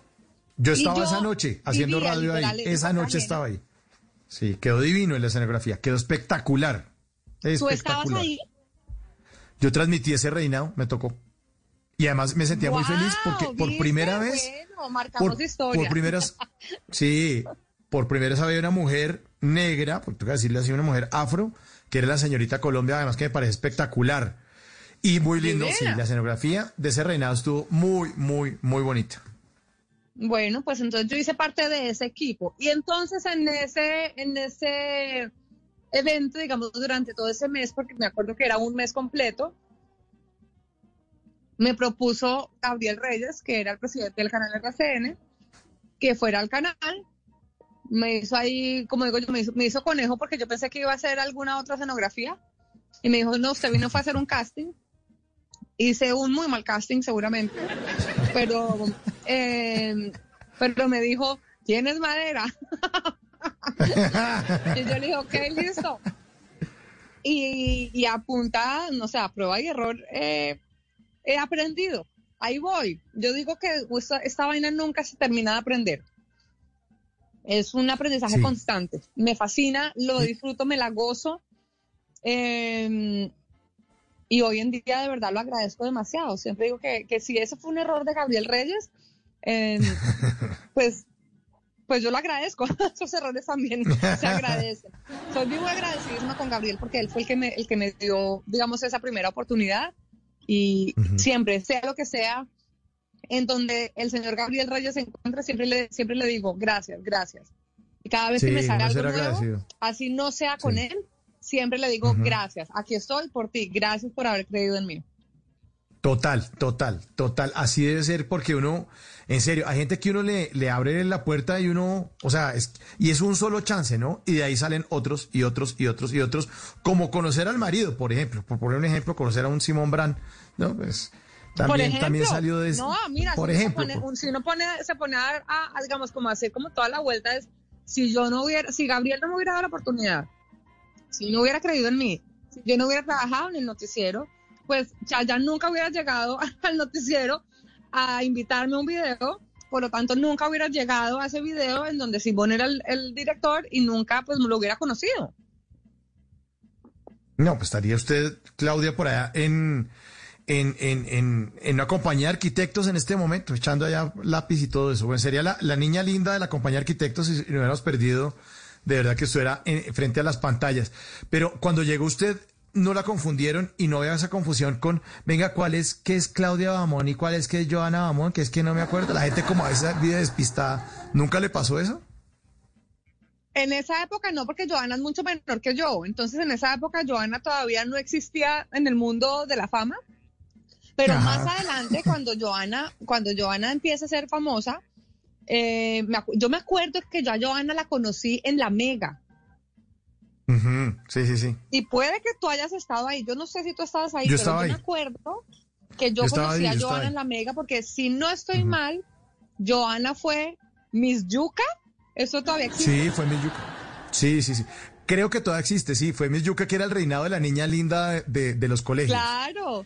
Y entonces imagínate, ella estaba en el colegio, yo ya estaba trabajando eh, y Alejo Villalobos la llevó y se hizo, primero pues se hizo famoso, digamos, en radio, gracias a Miss Yuca, y luego entró a Centro de Televisión y cuando yo ya estoy acá en Los Ángeles, estamos hablando de tiempo después, ella empezó a salir con Cabas, ay, con no me acuerdo.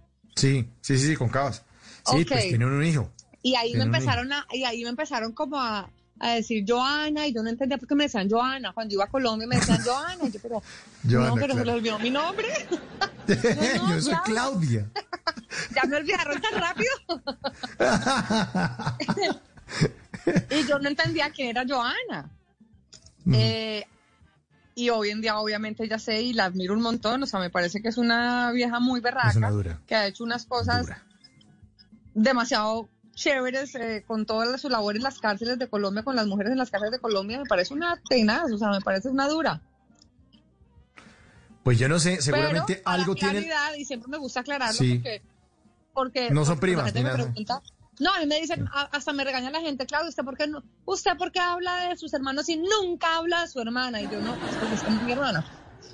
De su hermana, ya la chantaron. Entonces, claro, me cae bien, es súper querida, me parece una berraca, me parece que hace unas cosas espectaculares con cuadraron haciendo en la cárcel, con su fundación, con su organización, pero no somos hermanas. Ay, qué maravilla eso. Pues yo creo que algo de tener el apellido Bamón, porque ambas, Claudia y Joana, unas duras. Y recomendarles a todos los oyentes de Bla Bla Blue, entonces, bicla.co. Lo nuevo de Claudia Bamón, una iniciativa que promueve regresar a lo natural, a cuidar la naturaleza y a tener unos, unas mejores formas de vida. Pues Claudia, muchas gracias por habernos acompañado esta noche aquí en Bla Bla Blue. Siempre bienvenida. Cuando quiera echar carreta, está aburrida allá en Los Ángeles, nos conectamos y hablamos aquí en Bla Bla Blue cuando Ay, quiera. Mauro, pero qué hit. Eso me parece lo máximo. De una, hagámosle. Pues cuando quieras, yo de verdad súper, súper, súper conectada. Ya sabes que soy para las que sea. Lo y a que los le oyentes, digas, un abrazo, pégalo, quédense ahí. Y como dice Mauro, díganle a 10 más y que los 10 más les digan a otros 10 más. Eh, qué gran programa, de verdad. Cuando empezaste el programa dijiste, no, que ibas hasta la una de la mañana, me dio miedo y todo. Y dije, yo, ves, hace No, lo que no, no, tres horas de radio. Pero qué bueno.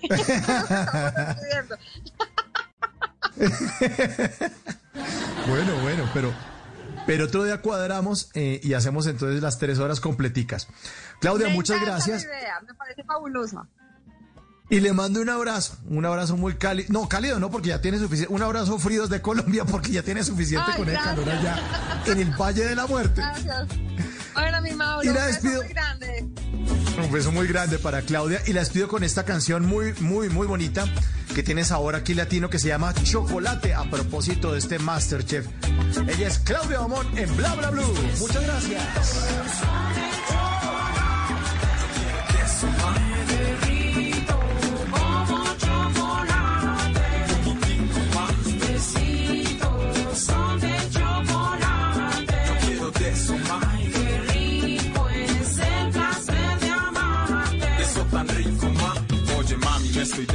No puedo contenerme a todo esto que siento. Mi deseo se desborda porque esto está hirviendo. Y siento que resbalo cuando me caliento. Pero quiero empalagarme de esto tan sabroso. Combinar nuestras sustancias es tan hermoso. Mi consumo de calorías es delirante. Tu aroma lo ha elevado como nunca antes. Sabes que pudiste dar la torta al resto, pero solo yo merezco la cereza que adorna en el centro. Afrodisíaco es este encuentro, los ingredientes nuestros cuerpos.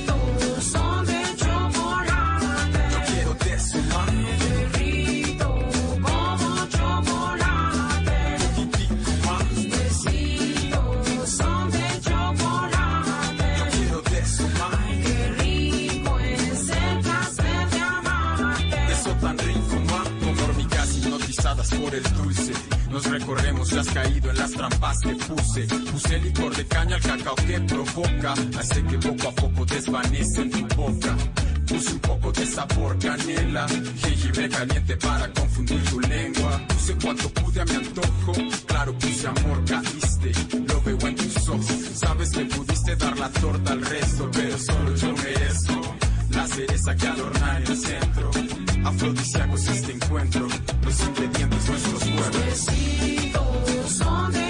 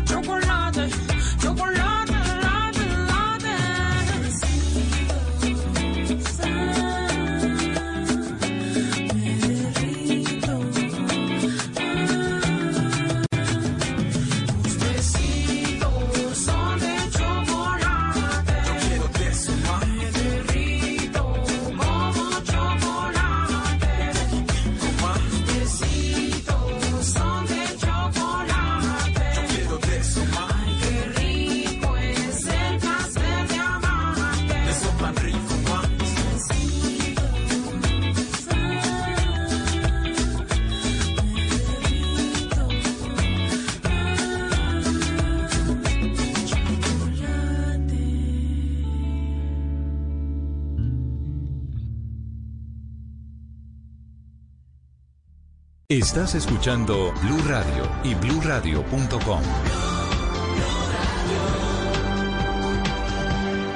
Cuando creíamos que teníamos todas las respuestas, de pronto cambiaron todas las preguntas.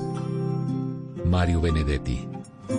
Blue Radio, la nueva alternativa. Estoy 100%. Descargue Blue App. Nuevo diseño. Una app más eficiente y liviana. Notificaciones con información de última hora. Podcast, programación de Blue Radio y todas las señales nacionales Blue en vivo donde y cuando quiera. Descárguela en Google Play y App Store. El mundo nos está dando una oportunidad para transformarnos, evolucionar la forma de trabajar, de compartir y hasta de celebrar. Con valentía enfrentaremos la realidad de una forma diferente, porque transformarse es la nueva alternativa. Blue Radio. Voces y sonidos de Colombia y el mundo en Blue Radio y bluradio.com, porque la verdad es de todos. Una de la mañana y un minuto en Colombia. Esta es una actualización de las noticias más importantes en Blue Radio. En el departamento del Atlántico se invertirán recursos para intervenir 16 hospitales y 45 centros de salud. La información la tiene Menfi Méndez. A 135 mil millones de pesos asciende el Plan de Infraestructura de Salud en el Departamento del Atlántico, el cual contempla dotación e intervención de 16 hospitales, 45 centros y puestos de salud para el beneficio de 1.274.250 habitantes. Las obras estaban contempladas para la vigencia anterior, pero la pandemia demandó toda la atención y medidas urgentes. Alma Solano, secretaria de Salud del departamento. Estamos dotando a todos los puestos de salud de planta eléctrica, de tal forma que podamos garantizar de manera continua la prestación de servicios sin interrupciones y que no tengamos problemas cuando estemos haciendo tratamientos odontológicos que tengamos que suspender porque se va la luz. El inicio de las obras en municipios del Atlántico está contemplado para este mes de enero. Una de la mañana y tres minutos, la ocupación de camas UCI en los centros hospitalarios de Huila ya supera el 66%. Es, Neiva ya registra una ocupación de más del 70%. Silvia Lorena Artunduaga. El porcentaje de ocupación de camas en la unidad de cuidados intensivos en el Huila hoy se encuentra en un 66%. De acuerdo con el secretario de Salud del departamento, César Alberto Polanía, de las 267 camas UCI ocupadas, 129 corresponden a pacientes diagnosticados con coronavirus. Cerramos con un porcentaje de ocupación cama UCI a nivel departamental del 66% y a nivel de la ciudad de Neiva del 78%. El llamado es a seguir garantizando el autocuidado. El uso del tapaboca, el distanciamiento físico y el lavado de manos siguen siendo los elementos más importantes para minimizar el contagio. El Huila, donde se atienden además pacientes provenientes de los departamentos de Caquetá, Putumayo y Tolima, pasó de tener 170 camas UCI adultos a 405. Una de la mañana y tres minutos en Barranquilla, tres colegios privados han recibido autorización de la Secretaría de Educación del Distrito para comenzar el plan de alternancia. ¿Cuáles son esas instituciones, Ingel de la Rosa? La sede primaria del Colegio Marymount, La Salle y el Colegio Alemán son las tres instituciones privadas de calendario B que ya han retomado sus clases presenciales en Barranquilla tras poner en marcha su plan piloto. Entre los protocolos que cumplen estas instituciones a nivel general se encuentra la señalización de espacios, aislamiento dentro de los salones de clase, puntos de desinfección, restricción de espacios poco seguros, ventilación en los salones y control al ingreso y salida de la institución. En el primer trimestre de este año se espera implementar el plan de alternancia tanto en instituciones públicas como privadas privadas de la capital del Atlántico y para ello la Secretaría Distrital de Educación estudia las propuestas de 77 colegios que ya presentaron sus protocolos de bioseguridad y la metodología a desarrollar en el regreso a las aulas. Una de la mañana y cuatro minutos, Cotelco Magdalena reportó la ocupación hotelera en Santa Marta, la cual eh, podría estar en un 80% al final del presente, de la presente temporada turística. William Fierro. Omar García, presidente de Cotelco Capítulo Magdalena, reportó que al corte de este fin de semana la ocupación hotelera en Santa Marta estuvo por encima del 55%, llenando la gran expectativa que había alrededor de esta reapertura económica de este sector, uno de los más golpeados por la pandemia generada por el COVID-19. Esta ocupación podría estar en un 80% al final de la presente temporada. En donde, por supuesto, vendrán los principales días de movimiento y de flujo turístico de este tiempo. No va a ser igual al del año pasado, pero creemos que hasta el Puente de Reyes vamos a, a- a tener una ocupación promedio de un 80-85%. Cotelco Magdalena llamó la atención de los turistas y visitantes para que ocupen la hotelería formal, la única que podría garantizarles seguridad en el cumplimiento de los protocolos de bioseguridad dispuestos para esta ciudad. Una de la mañana y cinco minutos en Medellín, las autoridades rescataron a un bebé de dos días de nacido que fue abandonado en un basurero en el barrio Conquistadores. Varios recicladores se lo encontraron envuelto en unas cobijas. Valentina Herrera. En una zona oscura del barrio Conquistadores de Medellín y entre la basura, fue este bebé de tan solo dos días de nacido, quien al parecer había sido abandonado horas antes envuelto en una cobija. El hallazgo se dio luego de que personas que se dedican a reciclar en la zona reportaron a la misma comunidad. La coronel María Emma Caro, quien es la subcomandante de la Policía Metropolitana del Valle de Aburrá, contó que una vez el bebé fue rescatado, se trasladó de inmediato al Hospital San Vicente Fundación. eh, se lleva precisamente a la, a la unidad médica eh, polinfantil donde empieza la revisión de su estado de salud. Afortunadamente este bebé se encuentra muy bien, de hecho hoy como corresponde a la unidad em, de investigación de infancia y adolescencia está haciendo seguimiento. A esta hora avanza la revisión de las cámaras de seguridad y también las entrevistas a posibles testigos para dar con los responsables de quien haya abandonado al bebé en la zona y así adelantar las sanciones correspondientes. Entre tanto, el bebé quedará a cargo del bienestar familiar. Una de la mañana y siete minutos en marzo se insistirá en la reforma a la política con la eliminación del voto preferente, reducción del salario de los congresistas y de vacaciones de los legisladores. La información con Kenneth Torres. Durante el 2020 se hundieron dos reformas políticas que fueron tramitadas en el Congreso de la República, una que fue presentada por el senador liberal Luis Fernando Velasco, que buscaba el transfugismo, una nueva autoridad electoral, entre otros. También la del representante José Daniel López, quien señaló que la radicará nuevamente. En marzo volveremos a insistir con la reforma política, pensando al menos en tres cosas. Número uno, eliminar el voto preferente, migrar a listas cerradas para fortalecer los partidos y cualificar la representación de la ciudadanía en el Congreso y las demás corporaciones públicas. En segundo lugar, intervenir el salario de los congresistas, bien sea congelándolo o reduciéndolo. Y en tercer lugar, aplicar una propuesta de Gabriel Santos para que el receso legislativo no vaya de enero a marzo, sino que ese periodo haga parte del periodo ordinario del Congreso. Asimismo, el representante expresó que esta iniciativa tiene el respaldo de varios partidos políticos, quienes les gusta la propuesta hecha por el congresista de Cambio Radical. Una de la mañana y ocho minutos, la ampliación de estas y otras noticias en blurradio.com y en Twitter en arroba blurradioco. Sigan en sintonía con Blue Música. En estas fiestas, sintonicémonos con los aprendizajes que nos deja un año inesperado. Sigamos al aire con actitud positiva, siempre hacia adelante. Compartamos en familia sin diferencias, unidos en la misma mesa, así celebremos a distancia. Juntos, como país, encendamos el amor, el respeto, la inclusión y la participación. Bajemos el volumen a la incertidumbre para escuchar con ilusión los planes que este nuevo año tiene para todos. Llegó Navidad, la época para creer que la alternativa en el 2021 es transmitir lo mejor. Blue Radio.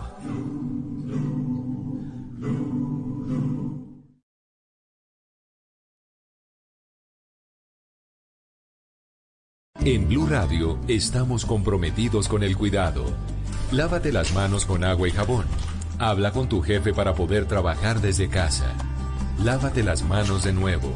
Ayuda a tus hijos con las actividades académicas. Crea rutinas de actividades para aprovechar los días. Evita tocar tu cara y vuelve a lavarte las manos. En lo posible, quédate en casa. Así te cuidas y cuidas a los demás. Numeral Yo me cuido, yo te cuido. Blue Radio, la nueva alternativa.